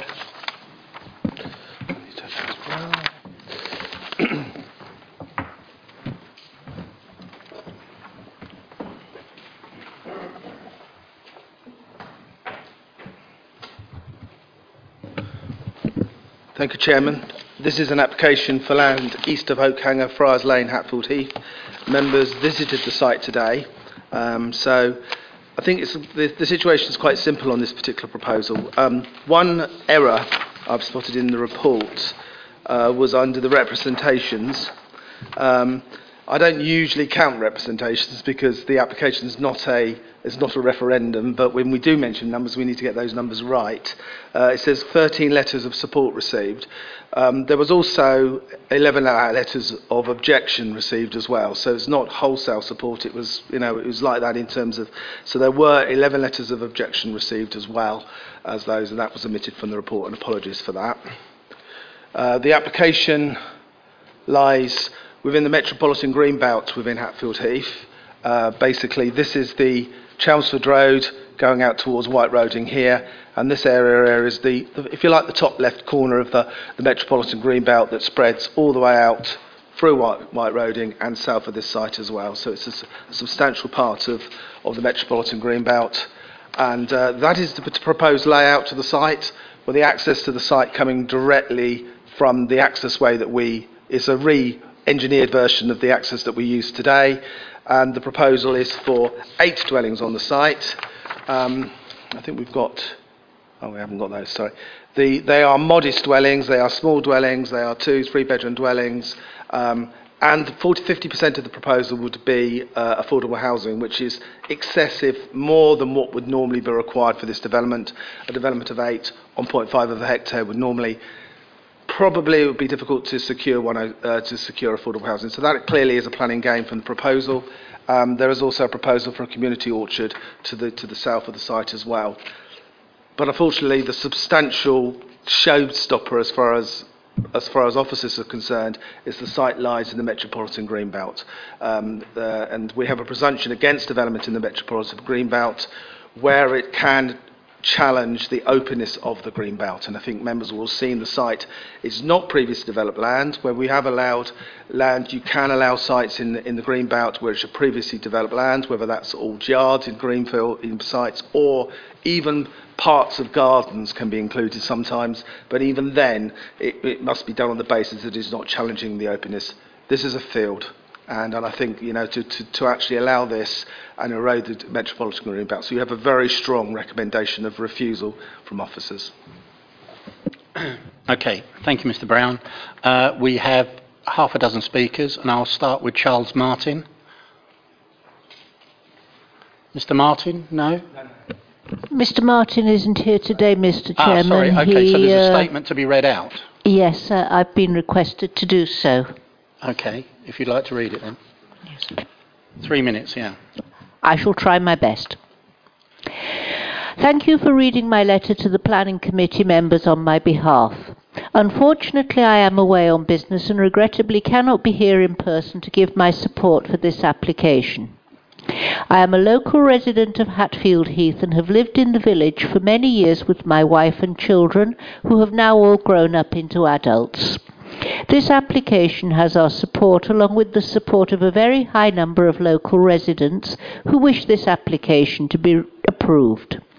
I am disappointed and shocked by the comments made by our parish council. They have no substance, and nor do they consider the thoughts of the wider community of Hatfield Heath. I walk my dog past this site daily, and I just step to one side if any cars are passing, as do all the walkers. In the last 35 years that I have been passing by this plot of land, it has always been derelict. The location is ideal, it is sustainable, it is visually part of the village, and the Highways Authority does not have any objection to the proposal, so those planning concerns can be discounted. Unused derelict land with no public rights has no benefit for anyone at all. The planning gain by not having this development approved is nil for everyone. The planning gains by having it passed are numerous, with immense gains. Putting it to use has huge gains. The proposal satisfies all three objective strands of sustainability as required by the NPPF. Economic objective: it will bring employment in the short term and more money into the local economy. For the long term, a huge gain. Social objective: for affordable homes, desperately needed locally, another huge gain. New smaller market homes giving locals a chance to stay local and releasing existing larger local home to new families, more huge gains. The community orchard bringing the community together and raising funds from the proceeds, a huge gain in community spirit. Huge gain, and I would like to be one of the members of the committee or chairman of the orchard to oversee the running of it.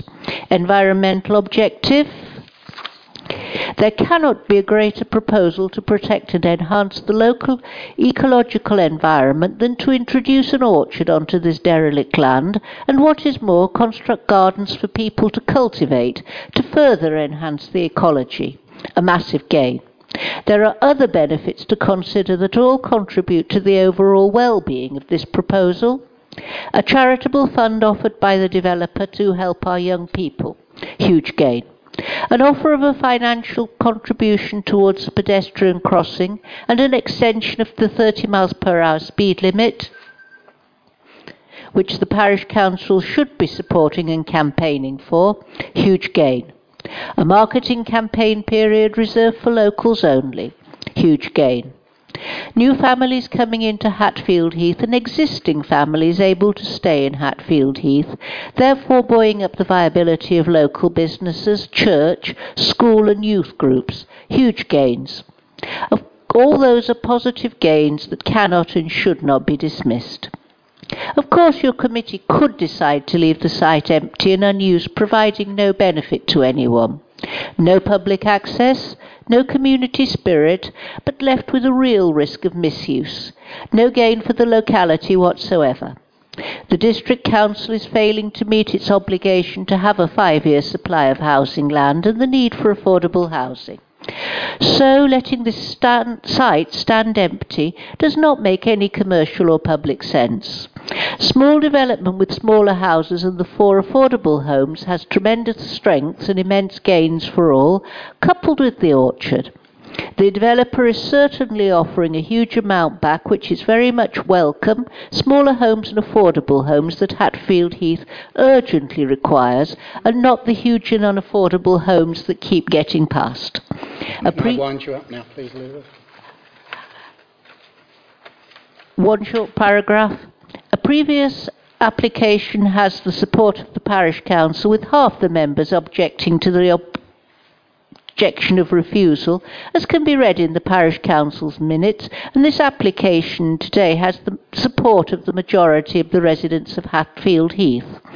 Isn't it lovely our young families and the older downsizing generation have the opportunities to stay local where they have grown up? And apart from a peroration, that's the letter from Mr. Martin, and I thank you for your indulgence, Mr. Chair. Okay, thank you. Just in a case of point here, really, I don't know if we'll do this in future. I don't mind letters being read out from the district councillors as such, but I'd rather that people were actually here. Perhaps we'll have a chat about that afterwards, okay? Terry Eldridge. Mr. Eldridge, you have 3 minutes. That's a proper 3 minutes, not Elizabeth's 3 minutes. Hello. Okay, when you're ready. Okay, thank you. I live on Chelmsford Road, but my driveway comes out onto Friars Lane. One of my points I'd like to bring up is that on Friars Lane, on the section between the site and Chelmsford Road, there's nowhere for cars to pass unless the car, one of the cars, pulls up onto a grass verge or onto private driveways. The other options for any cars wishing to pass are for them to, one of the cars to reverse, either back down the hill towards the site, which is a blind bend, or up the hill to the main road, Chelmsford Road, which is a very busy A road, and I've actually seen, since I've lived there, in the 5 years that I've lived there, I've seen 3 accidents there, and one was quite serious, so that's out of the question to be able to do that. So I don't know what provisions being put into place for that. Secondly, the site, as you said earlier, is Greenbelt, and it's situated at the bottom of a valley. I don't know if you've been there today, but the water from that valley collects in the pond, which is actually an established pond, which it didn't say that in the ecology report. It collects in that pond and runs in a stream down to Pincey Brook. And Pincey Brook, I walk along there every day with my dog. And in there we have water voles, and we also have white-clawed crayfish in Pincey Brook. And Pincey Brook is literally 100, not even 100 metres from the site. So the ecology report, which said that there was no 250 metres, I don't know where they got that from. The other thing, the actual site itself, obviously is going to be 8 houses and potentially 16 to possibly 20 cars at the site, and I'm sure that they've, I couldn't really see it on the actual computer today, but I'm sure there are parking for them in properties. But what happens if one of those properties or two of those properties have a party or a barbecue? Where do those vehicles park? That will be out on Friars Lane, and Friars Lane is a road. There's a farm on there, which we have farm vehicles going up and down there, and it is quite a busy road anyway. So those are my points. Also, the facilities in the village are actually struggling at the moment. There's parking on Hatfield Heath itself. People just park anywhere because there's not enough facilities for parking in the village, and also the school and the doctors are full up as well. So that's my point. Thank you.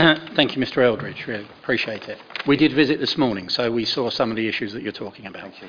Mr. Michael Hockley. Thank you, Mr. Chairman. Am I possibly allowed to speak from the screen to enable me to explain my point more clearly? Yeah, I have no objection, so long as everybody can hear you. Thank you. You'll just have to speak a little bit louder, if that's okay. Yeah, well, Mr. Brown's got one there, so we're... my name is Michael Hockley. My family and I farm at Friars Farm.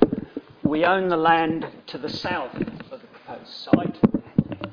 I want to draw attention to the problems we already have with rain and surface water drainage in this area. The shallow valley, which runs along here, runs due east from the bend in the lane, and it's drained by a standard 150mm land drain which outfalls into Pincey Brook. This pipe collects water, or should collect water, from the open ditch stroke pond here, and for years this worked perfectly well. However, this was when it only had to accept the roof water from Bramfield, which is this house, and the surface runoff from the lane. Since the addition of Oakhanger, Friarswood, Dorneywood House and Heathfields to the neighbourhood, our standard land drain pipe simply cannot cope. In periods of heavy rainfall, it backs up, the ditch pond overflows, and the water floods down our grass headland and then straight across our arable field and whatever crop is growing into Pincey Brook. I fully realise it's too late to prevent those properties I've just mentioned from contributing to the problem, but I do not relish the prospect of a further 8 houses being built, together with their associated patios, driveways and entrance roads. I know full well that all the roof water and runoff from this proposed development will more than double the pressure on our already overloaded pipe, and I ask that this is taken into serious consideration before a decision is made. My final point, both in the description of the site and in the proposal, pages 53 and 54, of a stream to the south of the site. I would like to point out that this stream is not actually a stream, but overspill across our land when the drainage pipe cannot cope. Thank you. Okay. Thank you very much, Mr. Hockley. Peter Brown.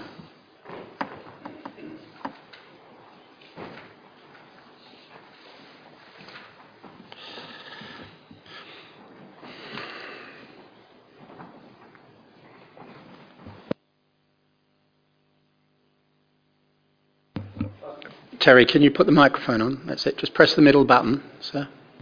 Well, and just speak a bit closer to it, that would be great. Thank you. Just talking about the orchard, what was going to be put on the bottom of the land where the houses are, from the top of Friars Lane, one of the hills, as you look down on it, the orchard is visible there, and the site people say they're going to put, that would be a screen for the houses going up there. But if it's an orchard, a screen to cover 20 or 30 foot of house, they're going to be very big trees. And that's just my point. Okay. No, thank you very much indeed. We take your point. Thank you. Giles Brooker? He couldn't come. Okay. In that case, I have Councillor Nigel Robley from Hatfield Parish Council.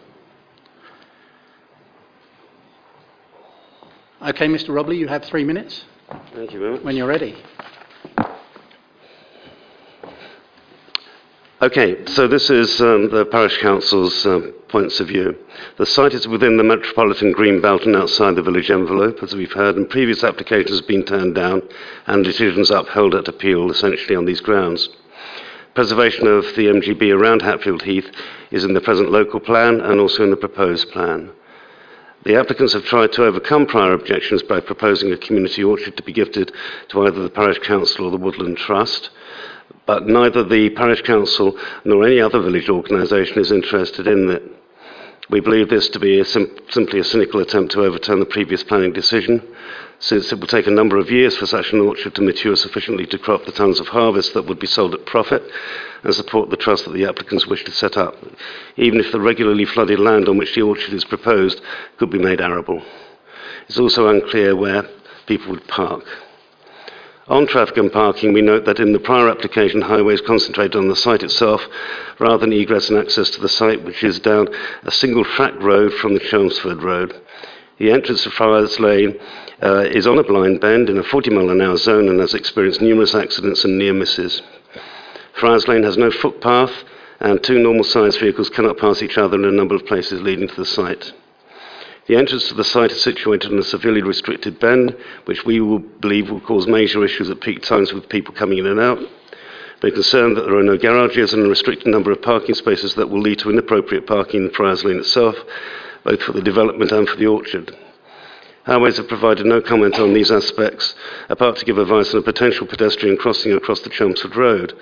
They have not addressed the fact that there is no footway to get to such a crossing.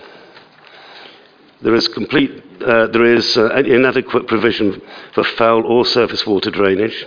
The application references to a mains drain, a new mains drain, for both surface and foul water, but doesn't explain how this will be accomplished.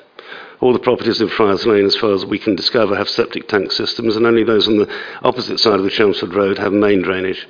This would mean either further overloading the lane with tankers, a further load created by the treated water system outlets on the already overloaded ditch system we've heard about, or some undefined link with the already overloaded Chelmsford Road system. The landowner wishes to deposit £10,000 into a charitable fund for the educational benefit upon application of the young people of Hatfield Heath, the trustees being parish councillors, local faith and education leaders, local residents and a trustee appointed by the landowner. The trust fund to be supplemented by the residual balance of funds accruing from the sale of orchard produce. We find such a statement is only included to try and sway what should be a straightforward planning decision. We equally object to the community orchard on the same basis.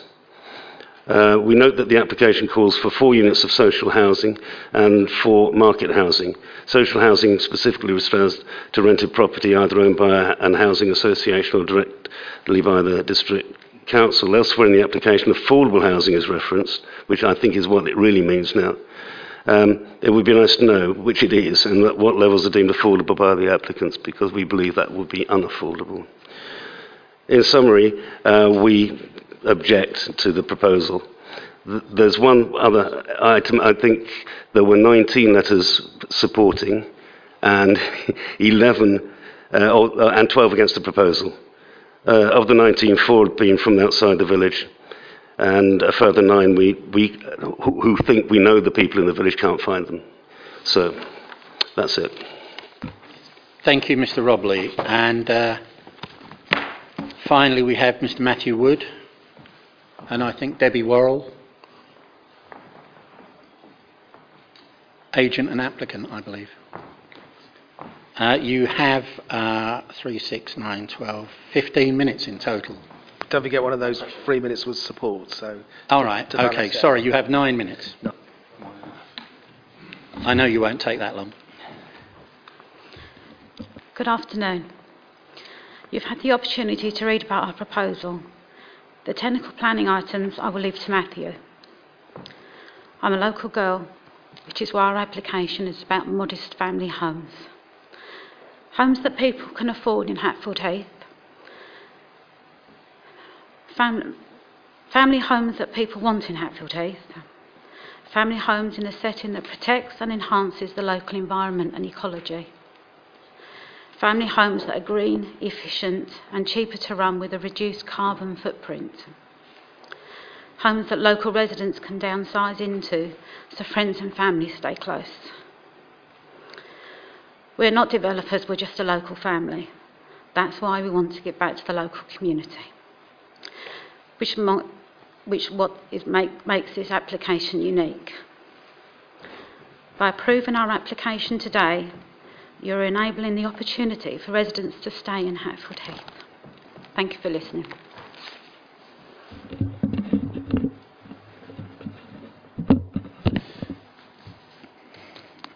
Good afternoon to members. The site is situated within the Greenbelt, with officers concluding that these proposals would amount to inappropriate development. However, in relation to the significant advantages associated with this scheme, when weighed against such harm, including 50% on-site affordable housing, a community orchard and associated trust, and a commitment to contribute towards a new pedestrian crossing along Chelmsford Road to improve access to the site, it is considered that any harm to the Greenbelt by reason of inappropriateness and any other harm resulting from the proposal is clearly outweighed by these other considerations. It is also important to note that the orchard would also have further ecological advantages, as the council's advisor has highlighted, which is included in the committee report. As you will be aware, such greenbelt policy compliance ensures that the presumption in favour of sustainable development is fully engaged in this instance. The site itself is located in a sustainable location directly adjacent to the village envelope, whereby it would be well positioned in relation to Hatfield Heath and in order to enhance its vitality in line with key MPPF principles. It's also important to note that it is not unknown for the council to approve new residential development in similar circumstances, including recently at Taunton's White Roding, which has previously been highlighted to members. This was a greenfield greenbelt site with no buildings on it, comparable to that before you now, yet with little community benefit. This example also clearly challenges greenbelt openness principles. Officers have assessed the proposal as being acceptable in all other planning related regards as set out within the committee report, including on highway grounds, with the highway authority raising no objection to these proposals. It's also important to mention that any concerns regarding drainage from the site could be covered by planning condition should planning permission be granted. In addition, officers have previously referred to the site as potentially being a form of infill development in relation to its context. In conclusion, the proposal would represent a sustainable form of development with the potential adverse impacts of such a proposal not significantly and demonstrably outweighing the benefits when assessed against the MPPF taken as a whole. Therefore, the proposals constitute sustainable development, and as such, members are urged to support this application and grant planning permission accordingly. Thank you very much. Thank you, Mr. Wood. Thank you. I'll take Councillor Farthing, Councillor Wells, and then Councillor Loughlan. Thank you, Chairman. The reason I called this in really is if anybody listened to the letter read out by Elizabeth, Mr. Martin's letter, and listened to Mrs. Worrell, you know, I think it's a very philanthropic development. I think it offers a great deal for the community, and I think to see it as cynical is not really the thing to do. This is obviously well thought out. The orchard, which would be used for children, educational things such like, the fruit, obviously, any money raised could be used for the local community. That would form a natural barrier to the greenbelt. At the moment, I see it as a derelict site, and I can't really see, if you see an aerial vision of it, that you could see anything other than just infill. I think that going forward, Chairman, I would like to propose approval for this application, subject to conditions on drainage, etc. Okay, I'll ask you just to park that for the moment till we've had the debate, and then we'll see whether you find a seconder. Councillor Wells. Thank you. Well, for me, this one's quite easy. We have very little greenbelt, and I believe that what we do have is sacrosanct. From the letters I received and listening to some of the reports, I thought I was going to turn up and see a piece of scrubland this morning, but I didn't.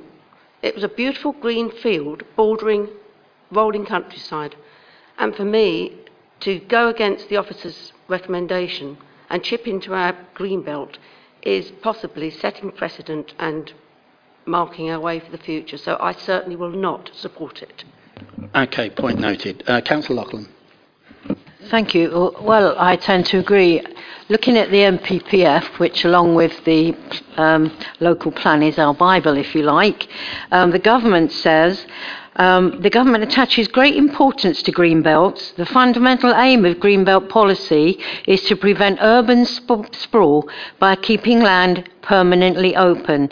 The essential characteristics of green belts are their openness and permanence.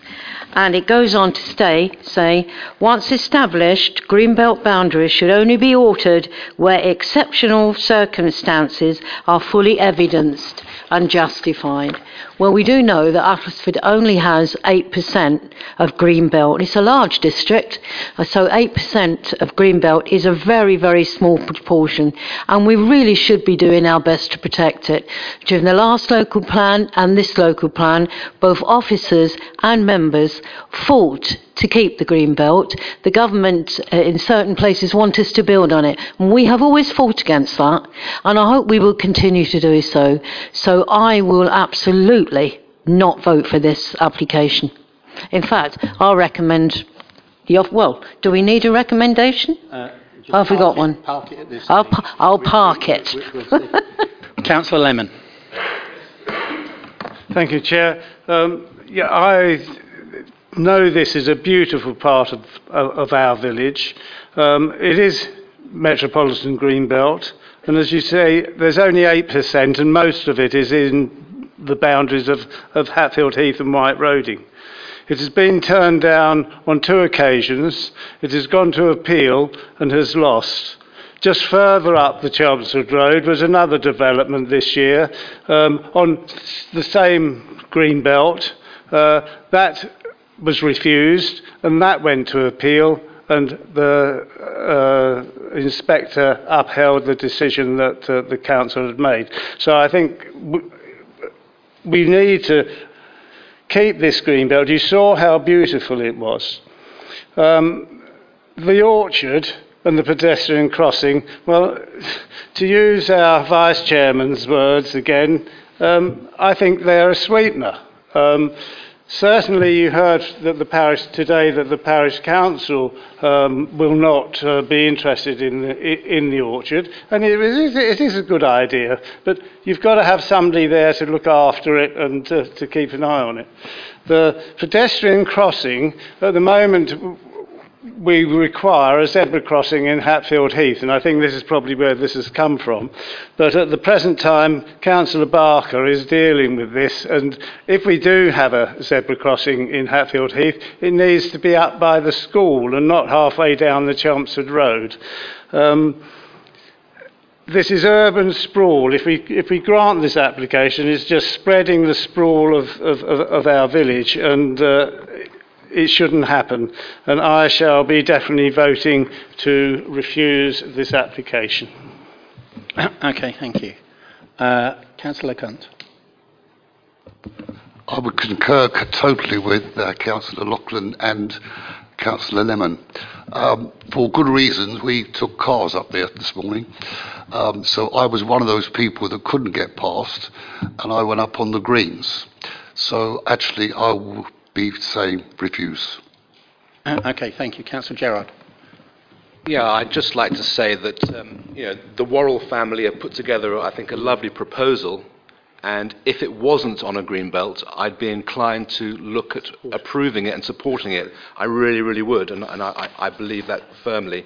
However, it is on green belt. I agree absolutely with what Councillor Wells says. We must protect our green belt, so I have to say that I can't support it either. Councillor Lemon, I'll come back to you and then I'll go and wrap this up. Thank you. Yes, just on the superb piece of land, this was a very good brochure, but I noticed that they say we will use their currently derelict land. When I looked up a definition of derelict, and the definition of derelict is land in poor condition as a result of disuse and neglect, namely unsafe and dangerous. And I can assure you that that bit of land is not hasn't been neglected at the moment, and it's certainly not dangerous. Okay. I completely concur with you as well. If that's derelict, then the whole of Uttlesford is derelict. So, there we go. I have a recommendation for approval first, so I must take that. Does that find a seconder? Mr. Farthing actually recommended. Oh, of course, sorry. Does that find a seconder? Okay, in that case, I have a recommendation for refusal from, I think, Councillor Lemon. Does that find a seconder? It does find a seconder. All right, Councillor LeConte will do that. So I have a recommendation for a refusal and a seconder for that. All those in favour of refusal, please show. 1, 2, 3, 4, 9. Those against? 1. Okay, Councillor Farthing, noted. That item is refused. Moving on to the next.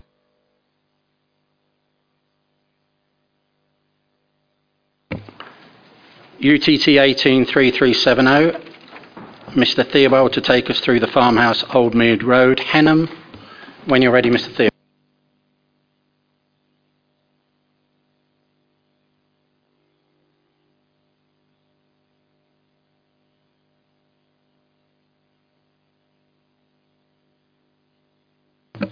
Thank you, Chair.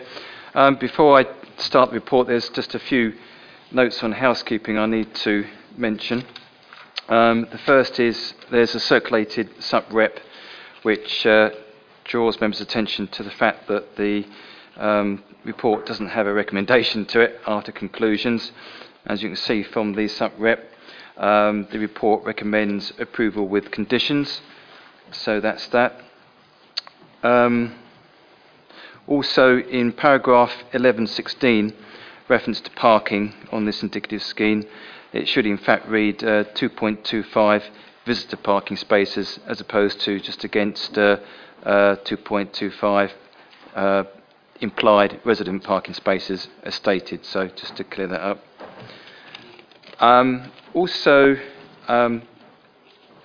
The report doesn't carry a condition because at the time of the report, officers weren't too sure whether to impose it, but we've sought legal opinion and we can impose such a condition, and that relates to all of the buildings which you can see on the site plan edged in green or coloured in green, of which there are 18 on the site which is owned and controlled by the applicant for this application, of which 5 of those redundant poultry buildings are within the site edged in red, with the remainder of those poultry buildings within the area edged in blue.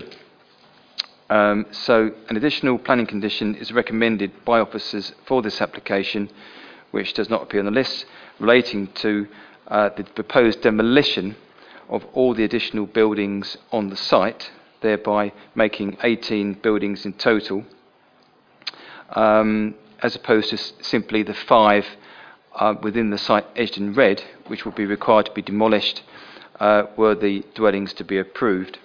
And that condition would be a prior to occupation condition rather than prior to development. As I say, should members be mindful to resolve to grant permission for the proposed development.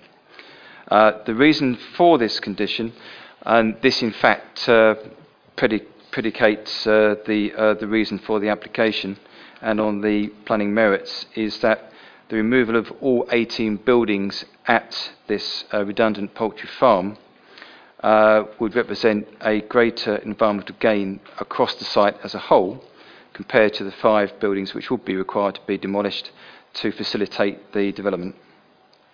The applicant's agent has confirmed that the applicant is agreeable for such a condition being imposed, and this would be in the alternative to a unilateral undertaking, which of course would be the alternative to facilitate that.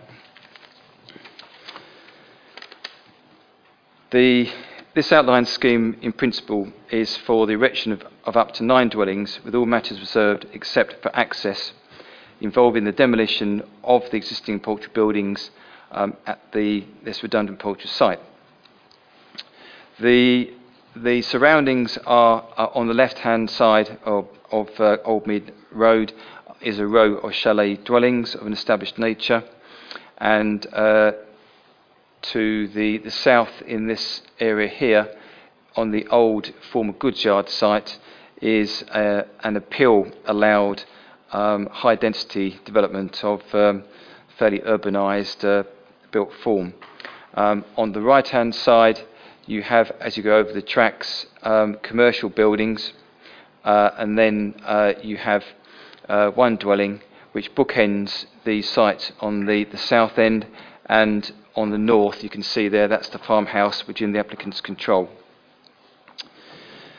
The indicative drawings show how a line of up to 9 dwellings with some attached garages shown with additional on-plot hard-standing parking could be accommodated at the site. This is an application for up to 9 dwellings, together with new shared internal service road with a 6-metre wide shared entrance point off Old Mead Road, as you can see in the centre of the site.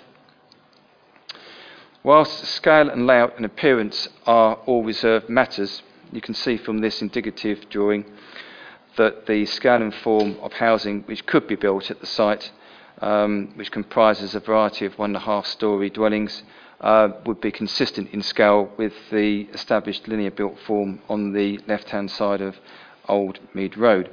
I would say that the original drawings had some 2-storey dwellings in it for plots 1, 2 and 4, which were in fact the dwellings on the northern side of this site to the farmhouse, and it was considered that 2-storey dwellings as you proceed out of the village on that side would not be in scale context. So that's the reason why they've been reduced to 1.5-storey level. Rear gardens for the dwellings as shown, again indicative, would all meet Essex Design Guide standards for amenity space. Resident parking would also appear to be standard compliant, although this particular issue as a design matter can't be properly assessed at outline stage, given that the bedroom sizes have not been stated.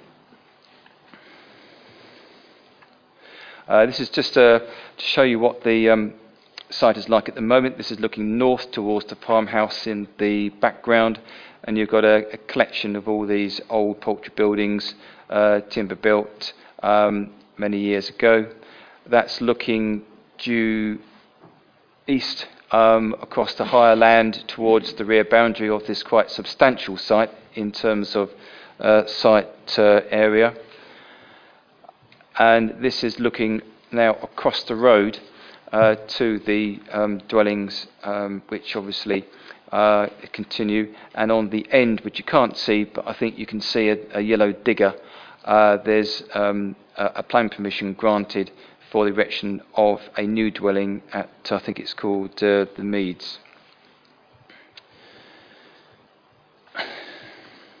So the principle of residential development at this previously developed location is considered acceptable, as it would amount to a presumption in favour of sustainable development, whereby the demolition of all of the existing buildings at the poultry farm, or indeed those within the side-edged red, would constitute an environmental gain for this site.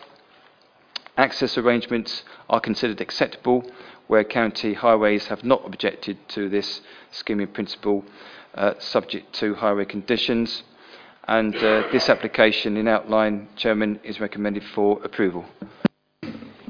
Thank you, Mr. Theobald. We have one speaker, the agent, Mr. Salmon.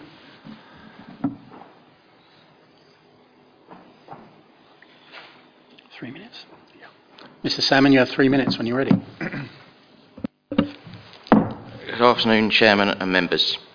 This application is for nine 1.5-storey dwellings on the Henham and Elsdon border. It's a stone's throw from Elsdon train station. In our opinion, the site is sustainable, as it is also within walking distance of Elsdon's shops, school and the doctor's surgery. It is pertinent to note that this was also the opinion of the planning inspector for the recently allowed appeal for a new dwelling at the Reeds opposite this site. Furthermore, 16 dwellings are currently under construction just in front of the site on the old goods yard. The site is positioned between 2 existing dwellings, which nicely bookend the development and provide defensible boundaries on either side in order to contain any further residential development along this part of Old Mead Road. The site is a former poultry farm, but it has not been in this use for almost 45 years. Due to this development overall, the amount of built form will actually be reduced from the development proposal. And this is the applicant is in agreement that these these buildings will be demolished as part of this planning permission via condition. Although in outline form, the indicative plans show the dwellings to be 2, 3 and 4 bedroom properties with generous gardens and good parking provision. It is an attractively laid out development in a linear pattern between existing dwellings. The two submitted example elevations show the style of development that the applicant is looking to achieve. It's low density, attractively designed, good sized family homes. All consultees on the application have no concerns, subject to appropriate conditions, and only 2 neighbours have commented on the development. Neither of these expressed an objection to the principle of the development itself. The proposal will add to the Council's housing supply promptly, and given the loss of the existing buildings on the development sites, the application will result in a visual improvement to the site, whilst the location nearby to shops, services and public transport make this development sustainable. And therefore, we respectfully request that councillors approve this well-thought-out proposal. Thank you. Thank you, Mr. Salmon. OK, members, over to you. Gary.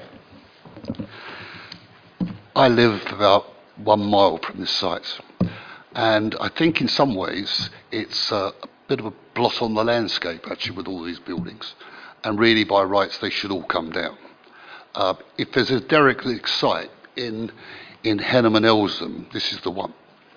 But maybe what we should do is actually all go and have a look at it and get a better view of exactly what's actually going on there.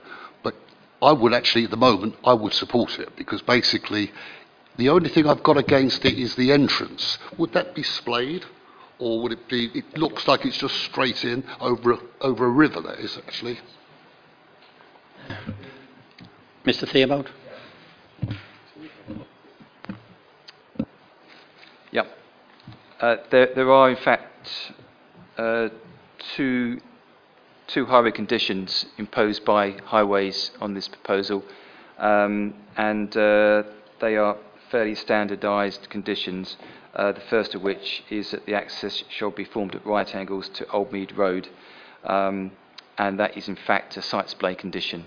So there is, in fact, dimensions, XY dimensions, which are required to be met under highway standards. So in answer to your question is, yes, they would be angled onto the road. Well, I would support, actually, the application, but if members would like to go and see it and get a better view, then please do. But I support it. I've walked down that road for 36 years, and it's an eyesore. Okay, I've actually had a look at this already because we weren't visiting it today, so I think members have some images. If everybody else is in agreement with you, I'm happy to go with that, but I think we've got enough in front of us to make a decision today. Highways are happy enough, the splays are adequate as such. Okay, any other comments? Councillor Lemon. Yes, just really the same comment. Something must be better than what's there at the moment. It certainly needs developing, and I think this is an ideal site, and I would support it. Okay. Councillor Gerrard? Just one more thing.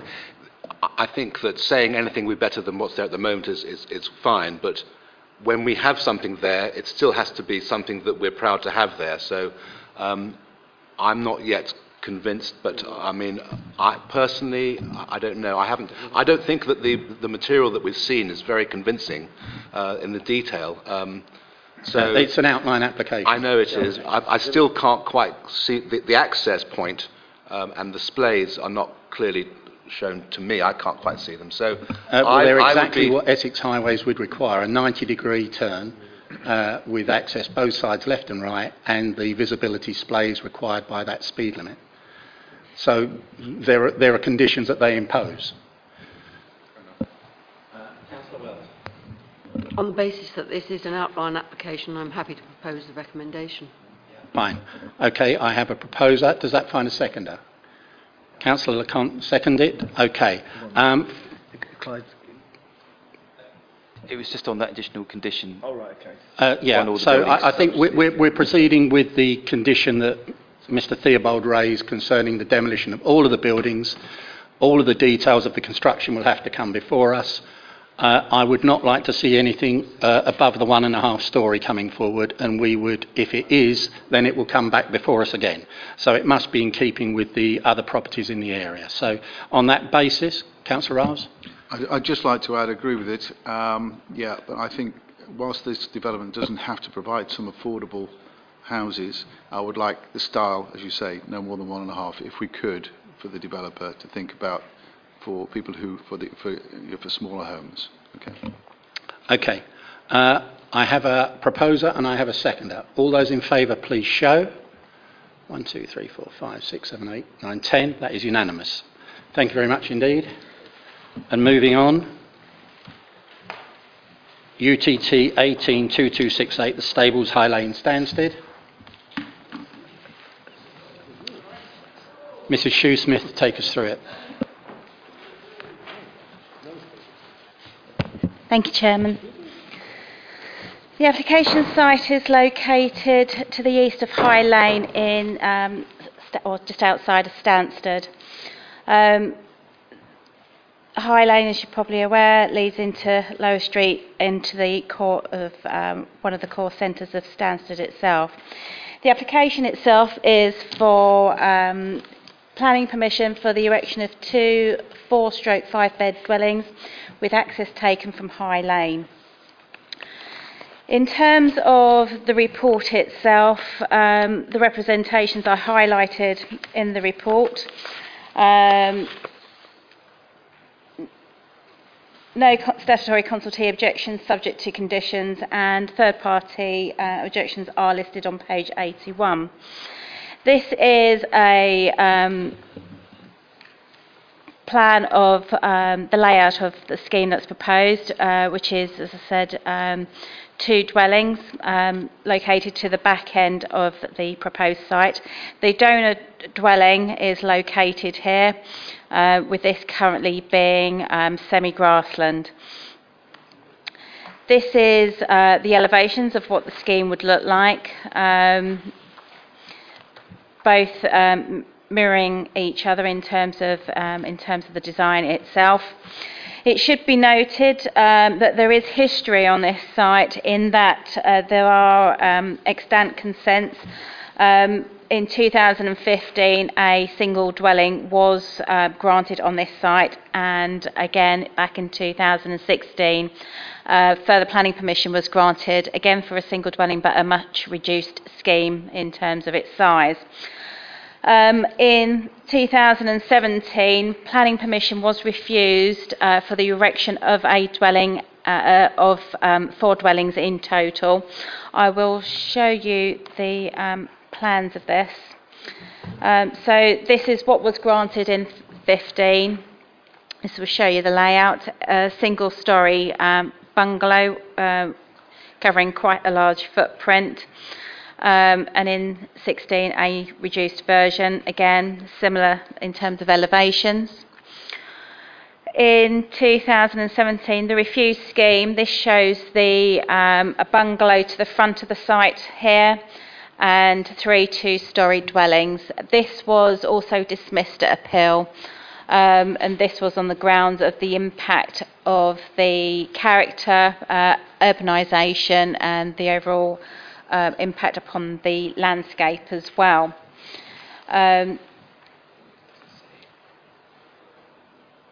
The application has been fully assessed with obviously the history in mind, and in consideration of policies. The principle has already been established in terms of the extant consent on site. However, based in terms of the size and scale of the scheme, in terms of quite large 2-storey dwellings and their locality as well within the site, the design and development, it's considered that it's unacceptable, that it would cause harm to the character and appearance of the area. The proposed arrangement would be at odds with prevailing pattern of development which exists along High Lane. The proposed development would also take the maximum width of the plot, so fulfilling the plots in terms of its overall size, leaving it with little space between the dwellings, therefore adding to its urbanised appearance. Therefore, the scheme has been recommended for refusal with the reasons outlined within the committee report. And that's it, Chairman.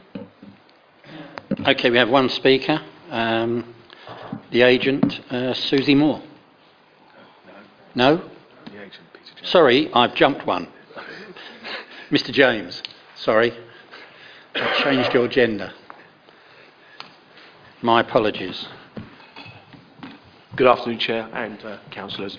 I've come along today just to talk about exactly where we are with this particular development. It's been a long and tortuous road with many twists and turns. We have always tried to engage with the local council and work out a way forward on this particular development. We've gone down the route of applications and changing those to meet the requirements. And the situation we find is that we have other developments in the area of Walpole Farm and one just 100 metres down the road with 3 houses being built there. We keep changing our goalposts, and from a four beds, 5 beds, and then 4 detached houses down to eventually to 2 detached houses. And we think we're kind of coming along and meeting everyone's requirements, etc. In that, in the interim, all the time that we're speaking to different people, they seem to be leaving, and it left us a little bit of a loss. So we felt that we had met halfway with what we was suggesting, and that's really all I have to say on the matter. Thank you very much. Okay, over to you, members. Before we go any further, I suppose I ought to note this has been called in by Councillor Dean. It was recommended for refusal. I can't quite see why he wanted to call it in when he's also supporting that refusal. It seems a complete waste of everybody's time.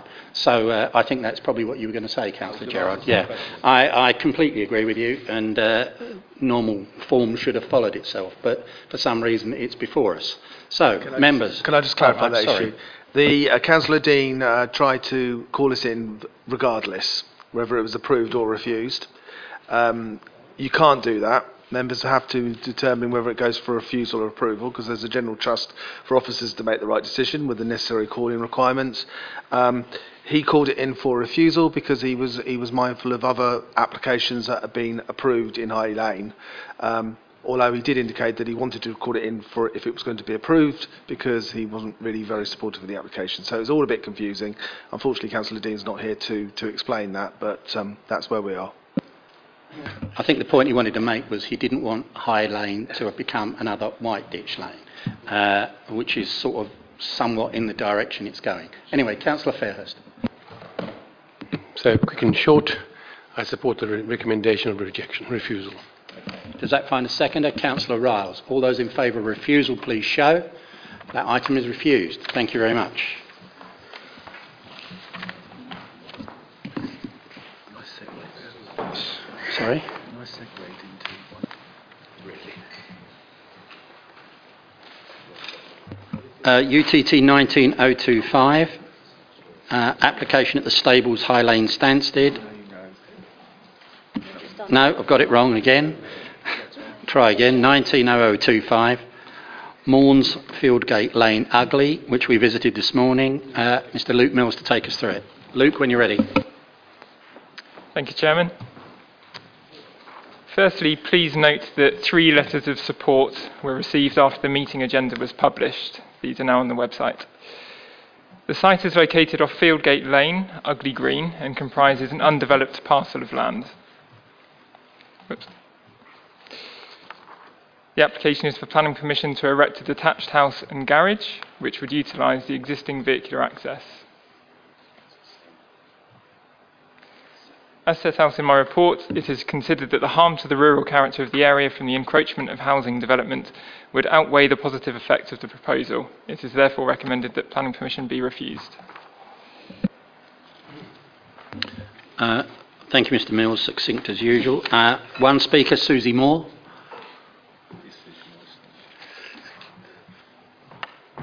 I believe you're speaking as the applicant. Yeah? I am, yes. Okay.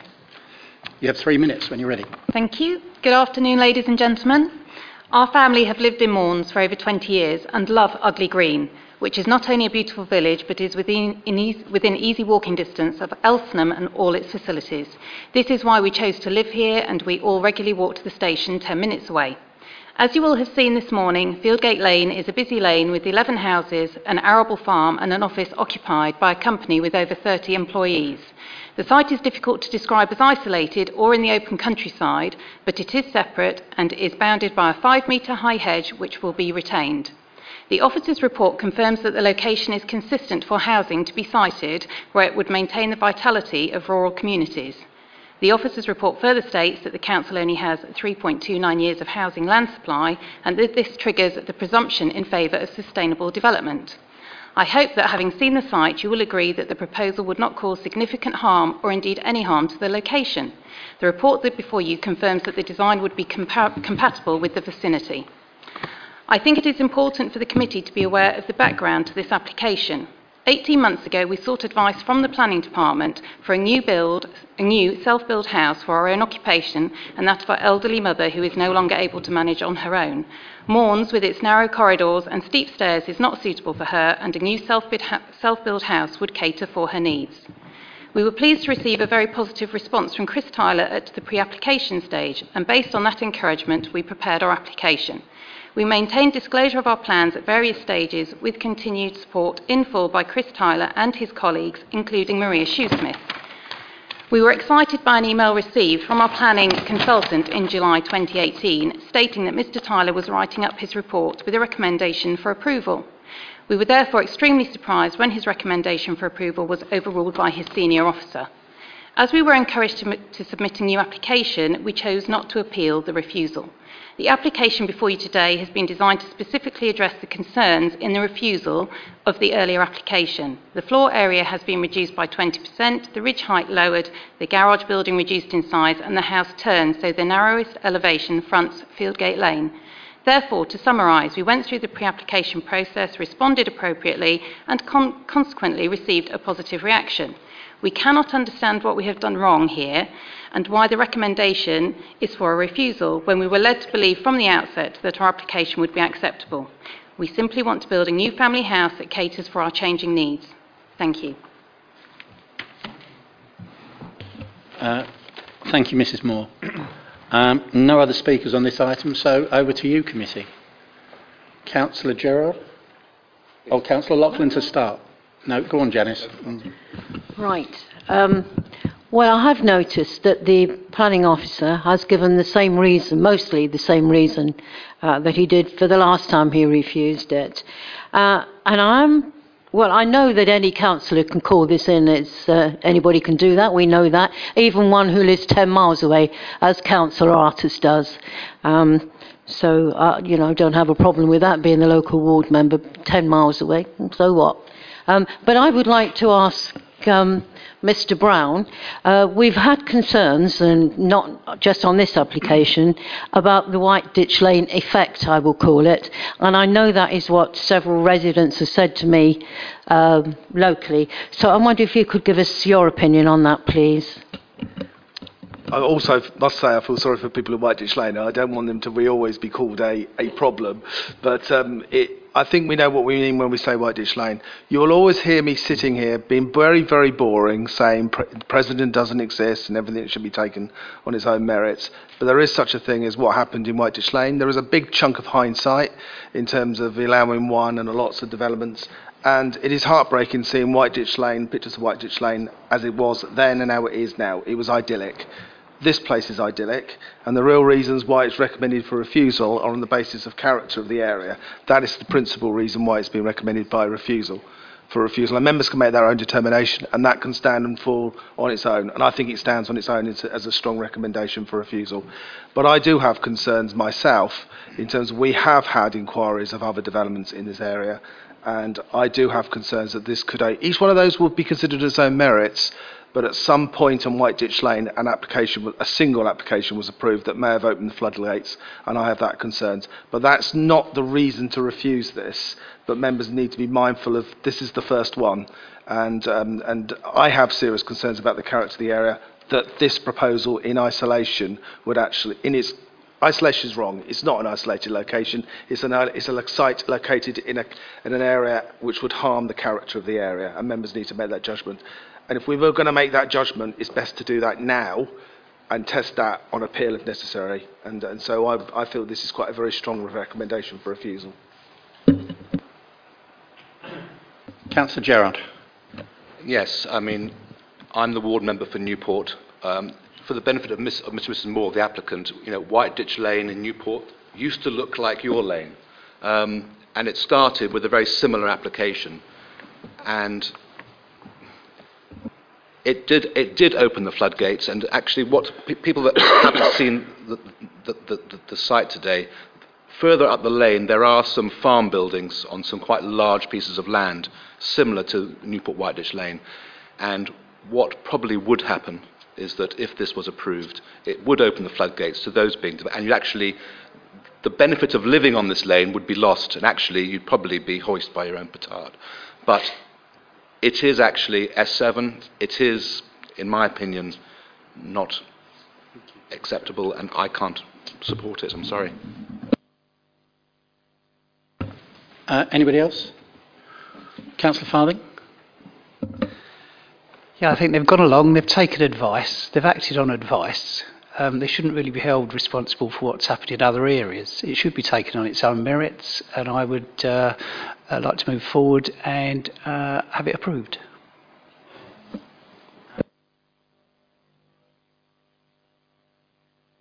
Sorry, I think you'll find the advice was for refusal. I'm just going to say there was...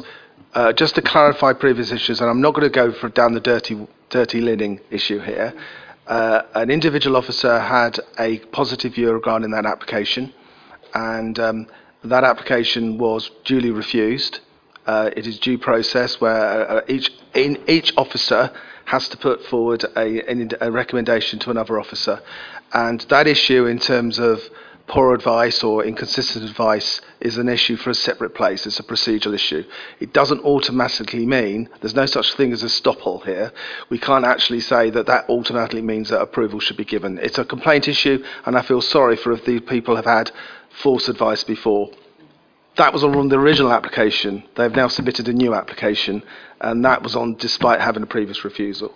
So members need to determine this on what they consider. They shouldn't be in any way tarnished by any procedural issue that went before it. So members need to make their own judgment regarding the application.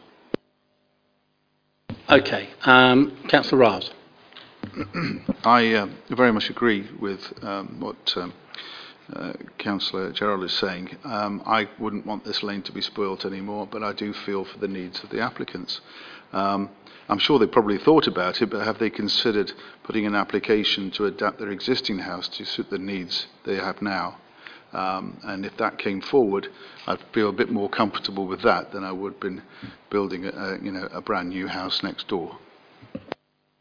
Okay, Councillor Gerrard, and then I'm going to wrap it up. I just wanted to add, I actually think that once our local plan is in place, this probably might be a good application to put in again at a later date, because then it could be protected from other bigger developments possibly taking advantage of the current situation. So just a word to the applicant, possibly just park it for a while and then bring it back. Maybe it'll be a different scenario, but at the moment I don't think it is actually acceptable.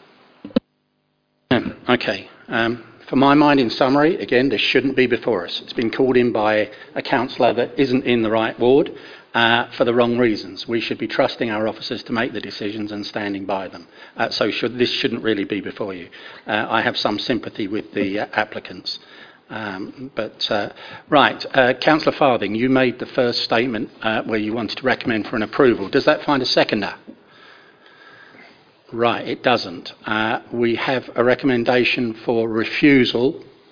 Does that find a proposer? Councillor Wells is happy to propose. Does that find a seconder? Councillor Hicks. Okay, we have a proposer and a seconder for refusal, or to the refusal that is put forward. All those in favour of refusal, please show. 1, 2, 3, 4, 5, 6, 7, 8. Those against, please show. 1. Abstentions? 1. I kind of agree with you there, Councillor Fairhurst. Okay, that item is closed. Everybody all right? Nobody needs a comfort break. We'll move on. Okay. Application number 9, UTT 19-0004, full application at Parkview and Pleasant View, Brick Kiln Lane, Rickling Green. And Luke Mills to take us through the application. Luke, when you're ready. Thank you, Chairman. The site is located off Brick Kiln Lane, Rickling Green, and contains 2 detached bungalows.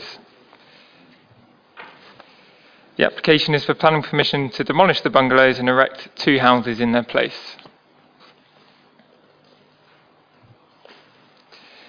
This slide shows the proposed street scene, illustrating the relationship with neighbouring houses on the left. This is a photograph of the existing bungalows.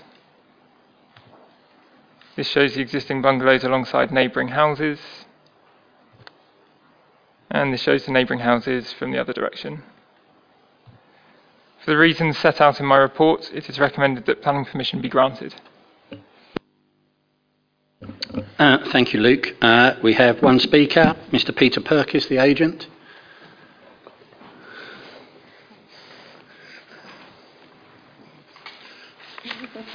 Mr. Perkis, you have 3 minutes. Thank you very much.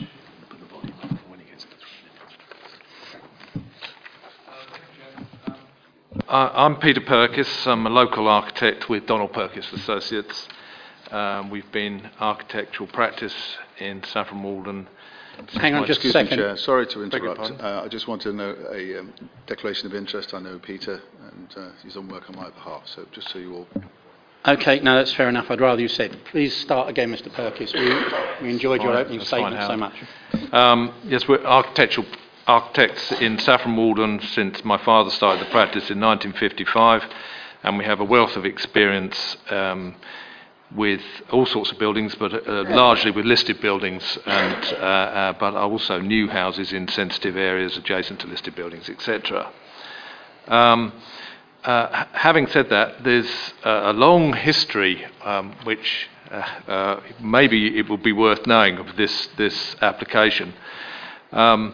We were first involved with the properties next door, which were farm buildings, San Simeon and Rosella, and they recently were granted planning permission to be replaced with the houses you can see on the plan there, and they're a traditional vernacular, taking in historic listed building proportions and what have you. So we then were invited to look at this site with these rather undistinguished bungalows, may I say. Having said that, I think my father may have designed one of them in the 50s or 60s. However, the proposal was to demolish these, and they're quite a large site, but taper at the back, as you can see. And our first proposal was to propose 2 pairs of semi-detached 3-bedroom houses to replace these 2 bungalows. That found some support with the parish council, who are keen on providing smaller houses rather than larger houses. However, it was refused by Uttlesford. We then went to an application with a pair of semi-detached houses and 1 detached house. This again was refused by Uttlesford officers on the grounds of cramped site. We then went to appeal, and sadly the inspector dismissed both schemes at appeal. But the important thing is on what grounds he dismissed it. And he dismissed it not on question of scale, design, proportion, materials, inappropriateness of that nature. He dismissed it, and I quote, because it was of limited and cramped plot sizes compared to the surrounding cluster. So this area is made up on the approach to Rickling Green of larger houses in big plots. That was basically it.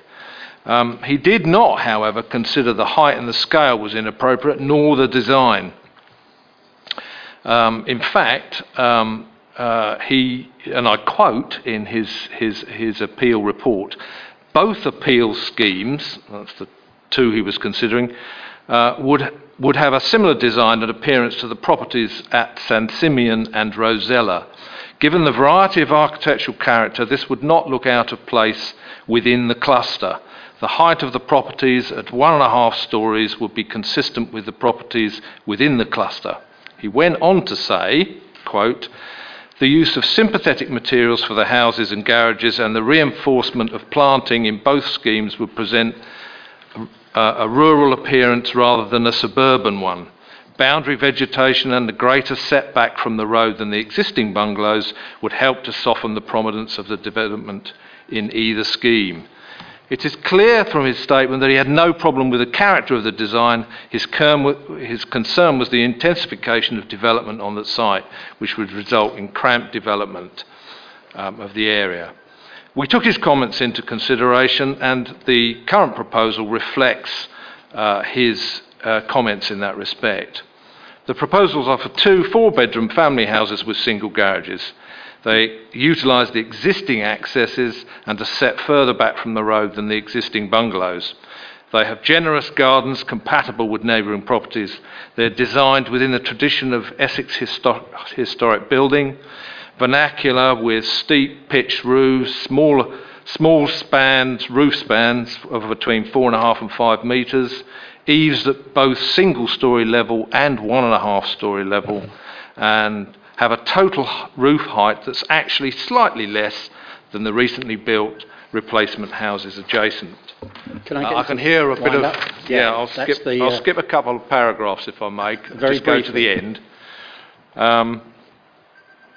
So the proposal to process bungalows with attractive vernacular houses that are based on a familiar character of this part of the region would enhance the site on the edge of the village. And for those reasons, I concur with your officer's view that the proposal accords with the local and national planning policy. There are no valid reasons, in our view, for refusal. I would urge the committee to approve this scheme. Thank you, Mr. Perkins. Thank you. Okay, we have no other speakers, so over to you, committee. I'll start with Mr. Gerrard. Thank you, Mr. Chairman. Obviously, this isn't in my ward. This plot, essentially, is the first thing you see when you actually come into Rickling Green from Clavering. It is the very first thing you see. And the plans that put forward actually are for 3 and 4 bedroom houses, taking away the bungalows at the moment. Now, we are in the process of doing a Newport Quendon Rickling neighbourhood plan. We're at Regulation 14. We've done all our consultations. 96% of respondees want smaller properties, not bigger ones. We have plenty of those. This actually is... It's described as 1.5, 1.5 storeys, but actually it is a 2-storey building. If you look at the elevation, you'll see it actually is a 2-storey. That's not 1.5, that is 2. So that's the first point. It is also on rising ground, and the farm buildings opposite are on lower ground. In short, what I would suggest is that we actually defer this for a site inspection so that members can actually see it, because this is all about how it affects the character of Rickling Green and Rickling Village. So I think it would be sensible for this to be deferred for a site inspection so everyone can get an idea of the feeling and digest the actual levels and the contours and the character of the area. That's what I think it should happen. Apart from the fact that it is actually contrary to the Rickling Village neighbourhood plan and the planning guidelines of the Rickling Village plan. Thank you. Okay. Anybody else? Councillor Lemon? I think I would support that. I never like the removal of smaller houses, particularly bungalows. It's been going on for years and years, but in some cases it's okay, in some cases it isn't. So I think I would probably support a site visit to get a feel of the area. Okay. I will. Luke, could you put the picture up of the actual you know, with the other houses in the background. Yeah, so presumably the first two houses you see in the village are the two bungalows. Yeah, yeah, we're coming from the top of the picture sort of thing down, and we then see the two new properties next to it. Okay, so I suppose this is a question of whether you would consider four houses of the character of the ones on the left better than two of the ones on the right, which may be a moot point. Anyway, all I will do here is I will actually just draw your attention to the conclusion. The proposal accords with the development plan and the MPPF, and no material considerations indicate that planning permission should be refused. It is therefore recommended that permission is granted. I'm happy enough to go along with the proposal for a site visit if that proposal finds a seconder from Councillor Lemon. But in principle, this is two replacement, you know, it's replacement of two dwellings, and as such would be fully supported by the MPPF. And I think if we were to refuse it, we will lose it at appeal. So long as you're happy with those points, I'm happy to take a vote on a site visit for this one, if everybody... Though all those, right, let's do it properly. All those in favour of a site visit, please show. 1, 2, 3, 4, 5. Okay, all those against, please show. 1, 2, 3. Those abstaining, 2. Okay, in that case, we're doing a site visit. Okay, and we'll see where this goes, and it will be for the new committee in June. That this will probably come back before. Thank you very much, Mr. Perkis.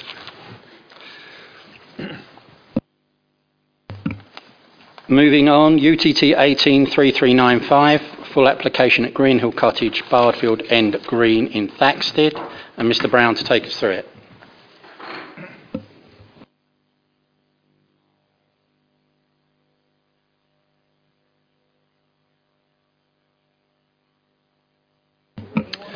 Mr. Brown, when you're ready. What do you put your hand up for? Thank you, Chairman. Just a couple of corrections at the very top part of the report, the reasons why we're here. It's not, an applicant is not relative to a ward member, it's relative to a member of staff. So you can stop overthinking that one. And so it's related to a member of staff, and otherwise it would have been a delegated decision. That's the only reason why it's here. And also the location, there's a bit of an error. It's Greenhill Cottage, Bardfield End Green, Thaxted Road. It's within the parish of Thaxted. That implies it's in the village of Devden, which may have confused matters even more in terms of the previous comment. The application site lies in an area called Bardfield Green, which is between Thaxted and Little Bardfield. It's a cluster of houses. It's a consolidated cluster of houses served by what is quite a narrow road going through there. It's just a collection of houses. It's a very pleasant area, but there's no set architectural message going through the whole scheme. It's all very, very pleasant, but there's no set scheme. The proposal is and as you see, there's residential dwellings here. This is classic infill development. There's a gap between two developments, and the proposal is for a bungalow. So it's a bungalow. It's one story. There's no complications about it. And I think, you know, as a result of that, it is considered acceptable in this location, and the application is recommended for approval, Chairman. Thank you, Mr. Brown. Councillor Gerrard? I'd like to propose we approve. Okay. I'm happy to second that from the Chair. All those in favour, please show. Unanimous. That item is carried. Thank you.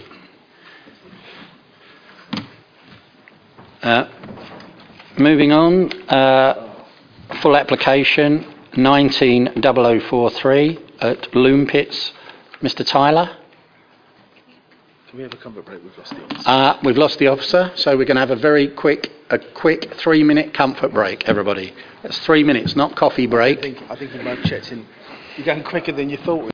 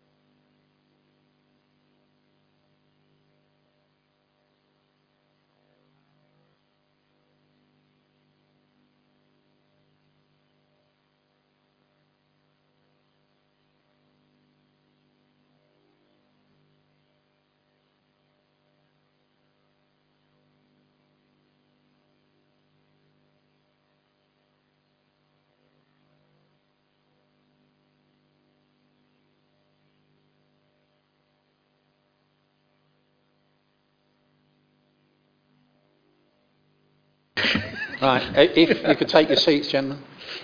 Sure. Biscuit as well. Okay, ladies and gentlemen, we're continuing now. Councillor Fairhouse has refreshed himself. UTT 19-0043, full application at Loompits, Saffron Walden. Mr Tyler, when you're ready. Thank you, Chairman.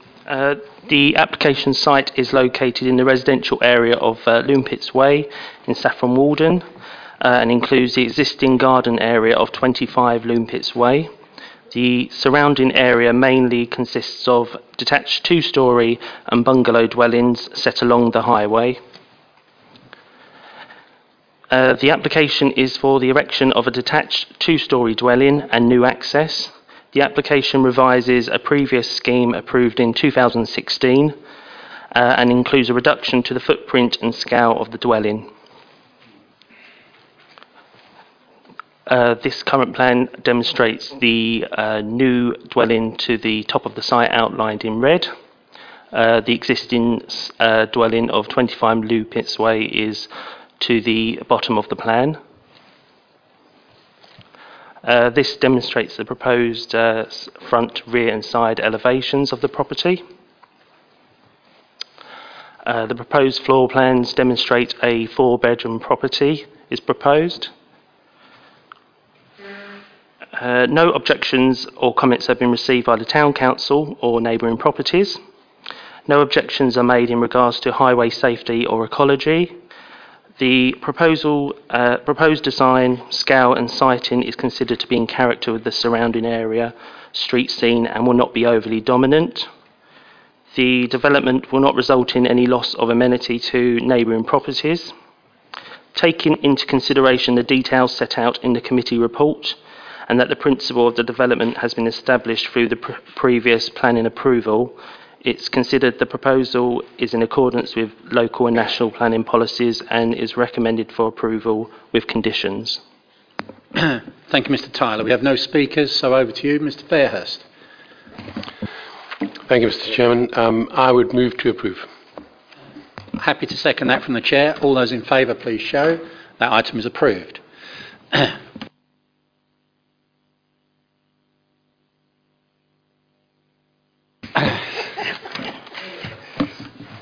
It's an end of term. Item 12,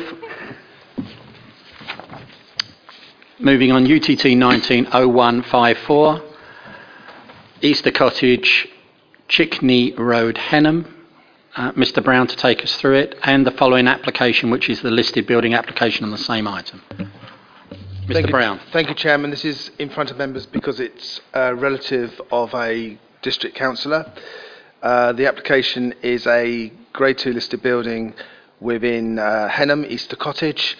There's a mistake in the plan. We have an existing plan and an existing plan. The existing plan at the top, and obviously it's the proposed plan to the bottom. This confused me for hours, this one did. So you've got a current situation on the listed building is you have a side lean-to property there, and what the proposal is to add is to change that and that to that, to put this single story extension on the rear of the listed building. So it's taken away some and adding some.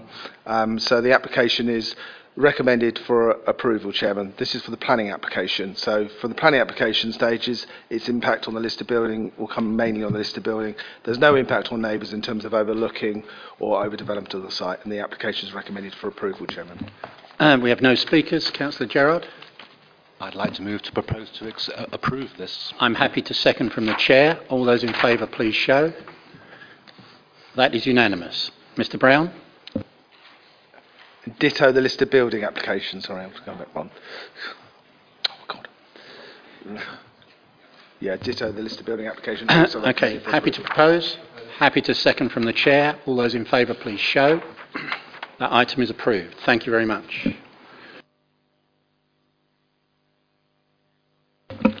Moving on, item 14, UTT 190032, Waitrose Limited, Hill Street, Saffron Walden. Maria Shoesmith to take us through it. I love this one. Thank you, Chairman. The application is for advertisement consent for the erection of a banner above the lifts, which is opposite the entrance of Waitrose in Saffron Walden. The banner is proposed to be 4.5 metres by just over 0.5 metre in height.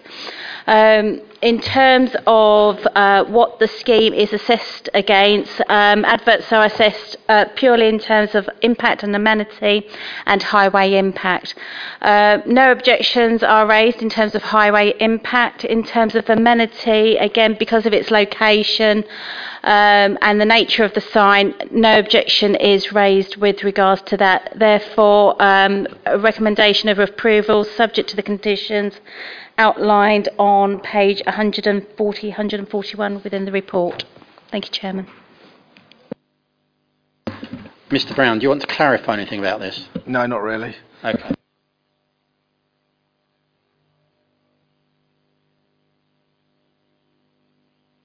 Yes. And that's just to add, it's mocked up. It's not that. It's not actually currently there, is it? No. Right. Okay. Councillor Fairhurst. Yes, I think I must concur with the Parish Council's comments that it's unessential and not good practice. It doesn't look that great in that area. I wouldn't support it. Any other members' comments? Councillor Gerrard?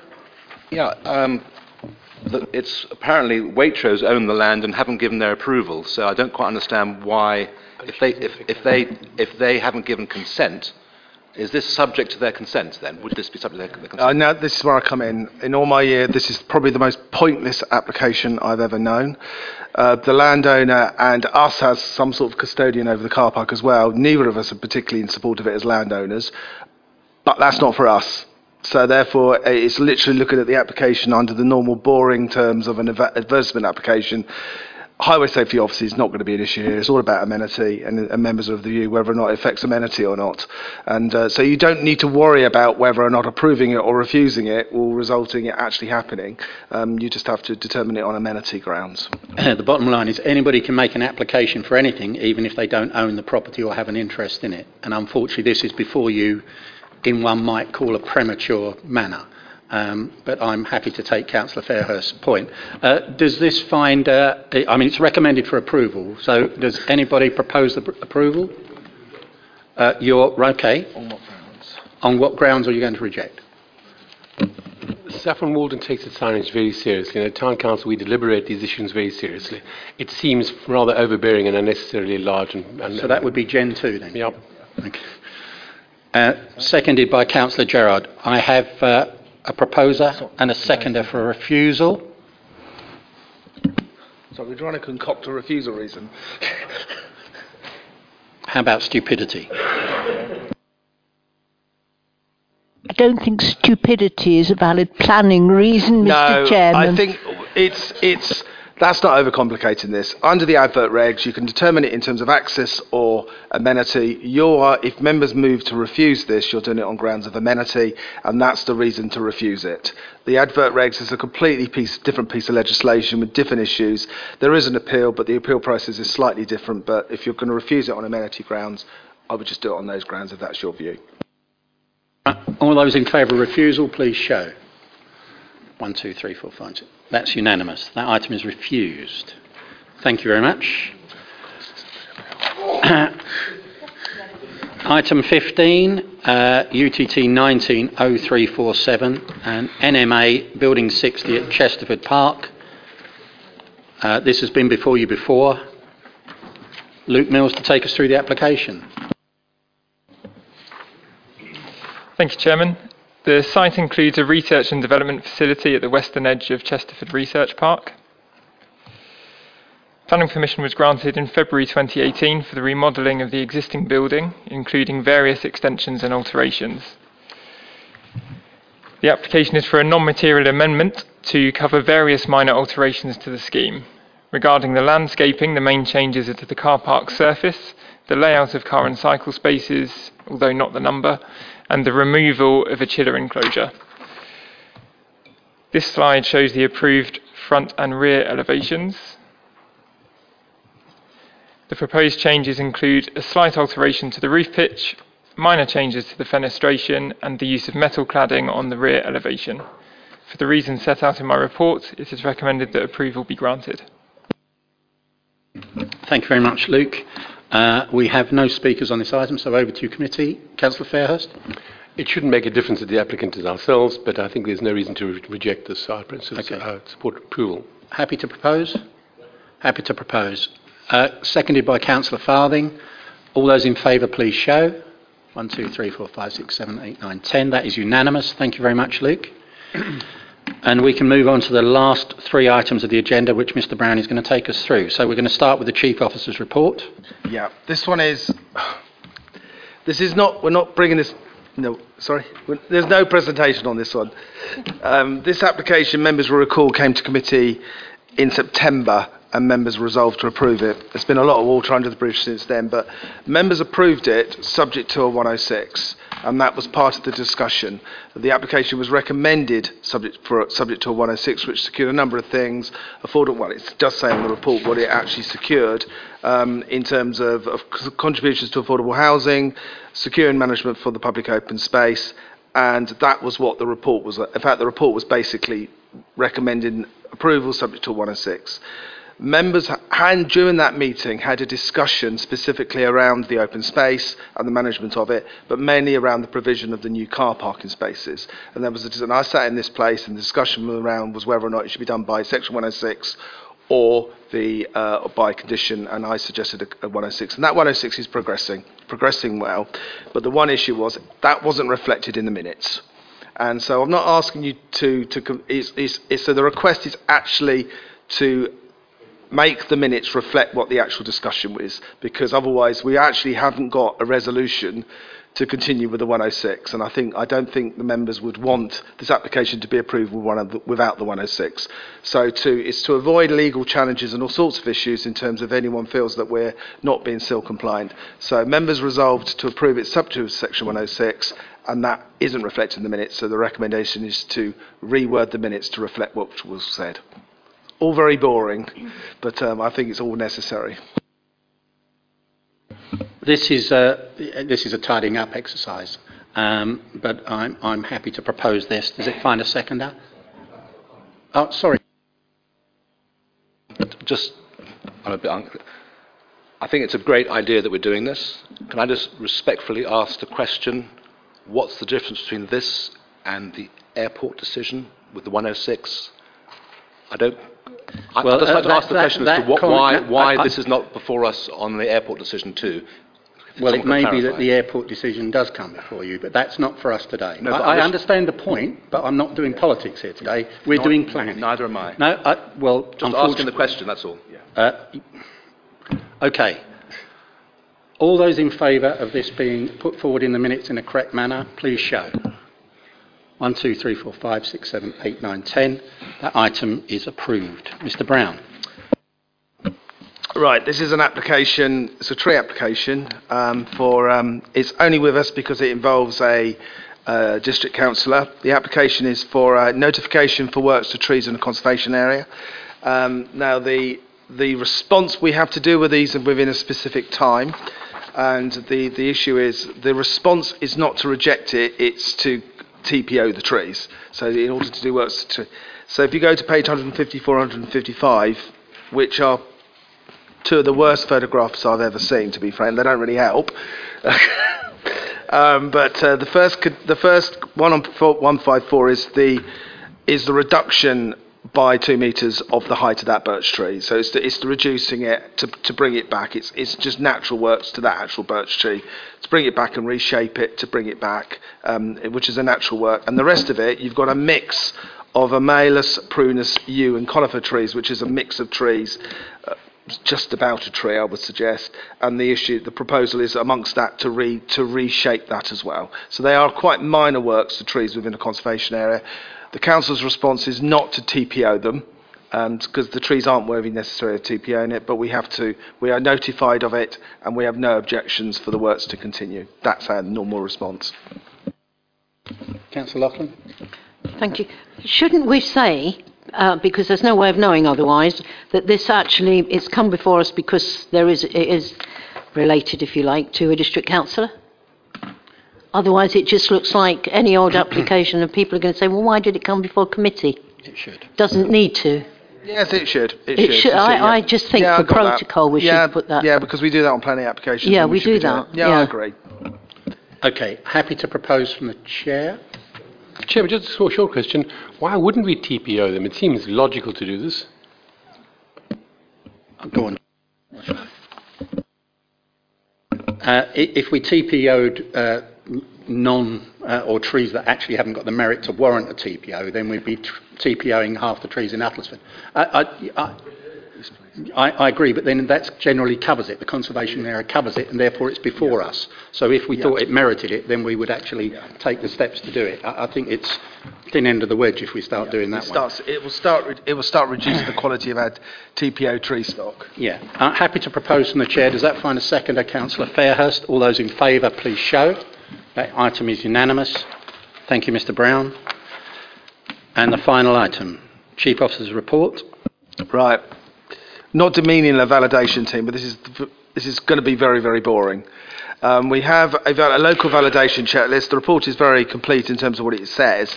The validation checklist is what's required to make an application valid. It's nothing about determination. It's just get them to us guys here. There is a national validation checklist, and there is a responsibility of local authorities to put forward local requirements. And I'll be absolutely honest with you, as an authority, we're stricter with agents than most. So therefore, we actually ask for more things. And so therefore, and we have to review that on a rolling 2-year process. So that's what's happened here.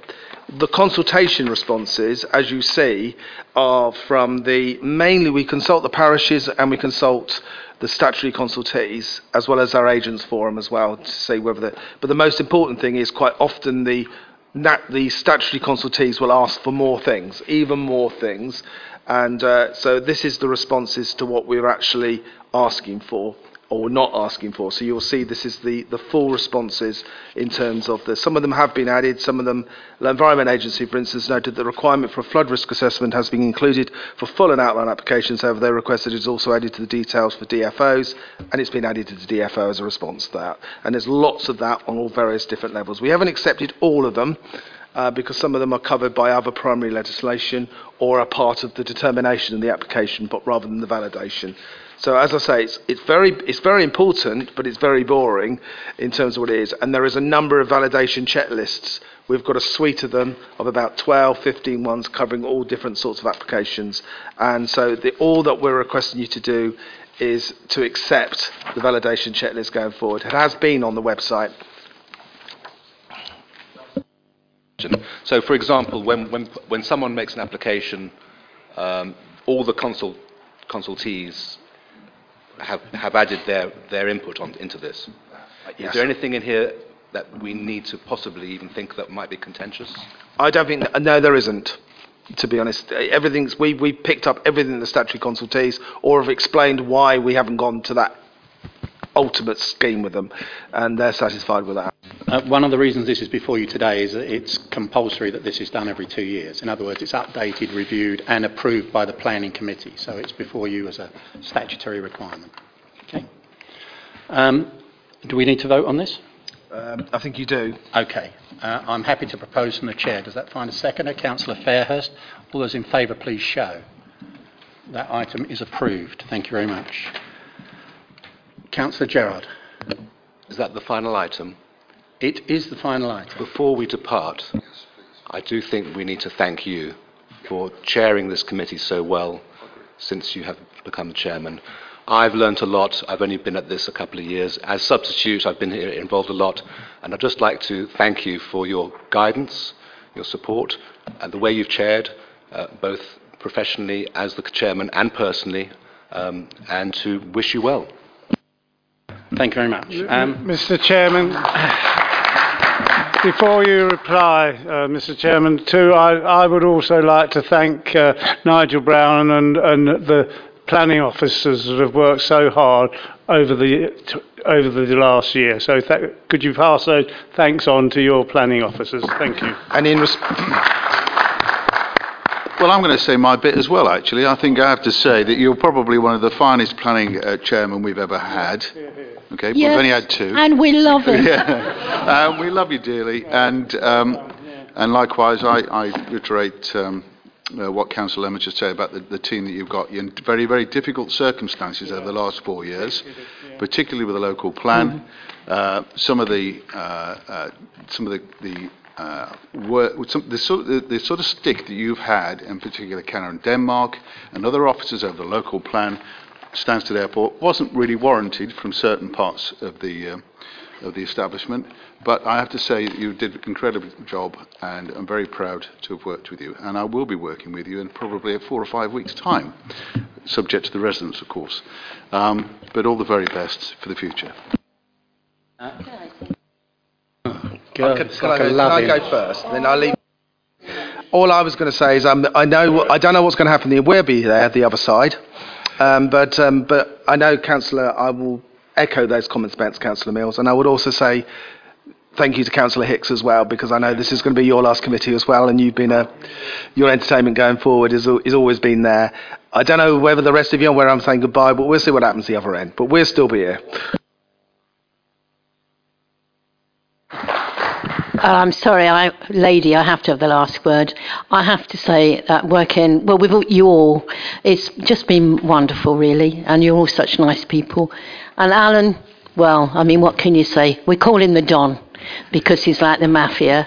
So I will say, regrets, I've had a few, but then again, too.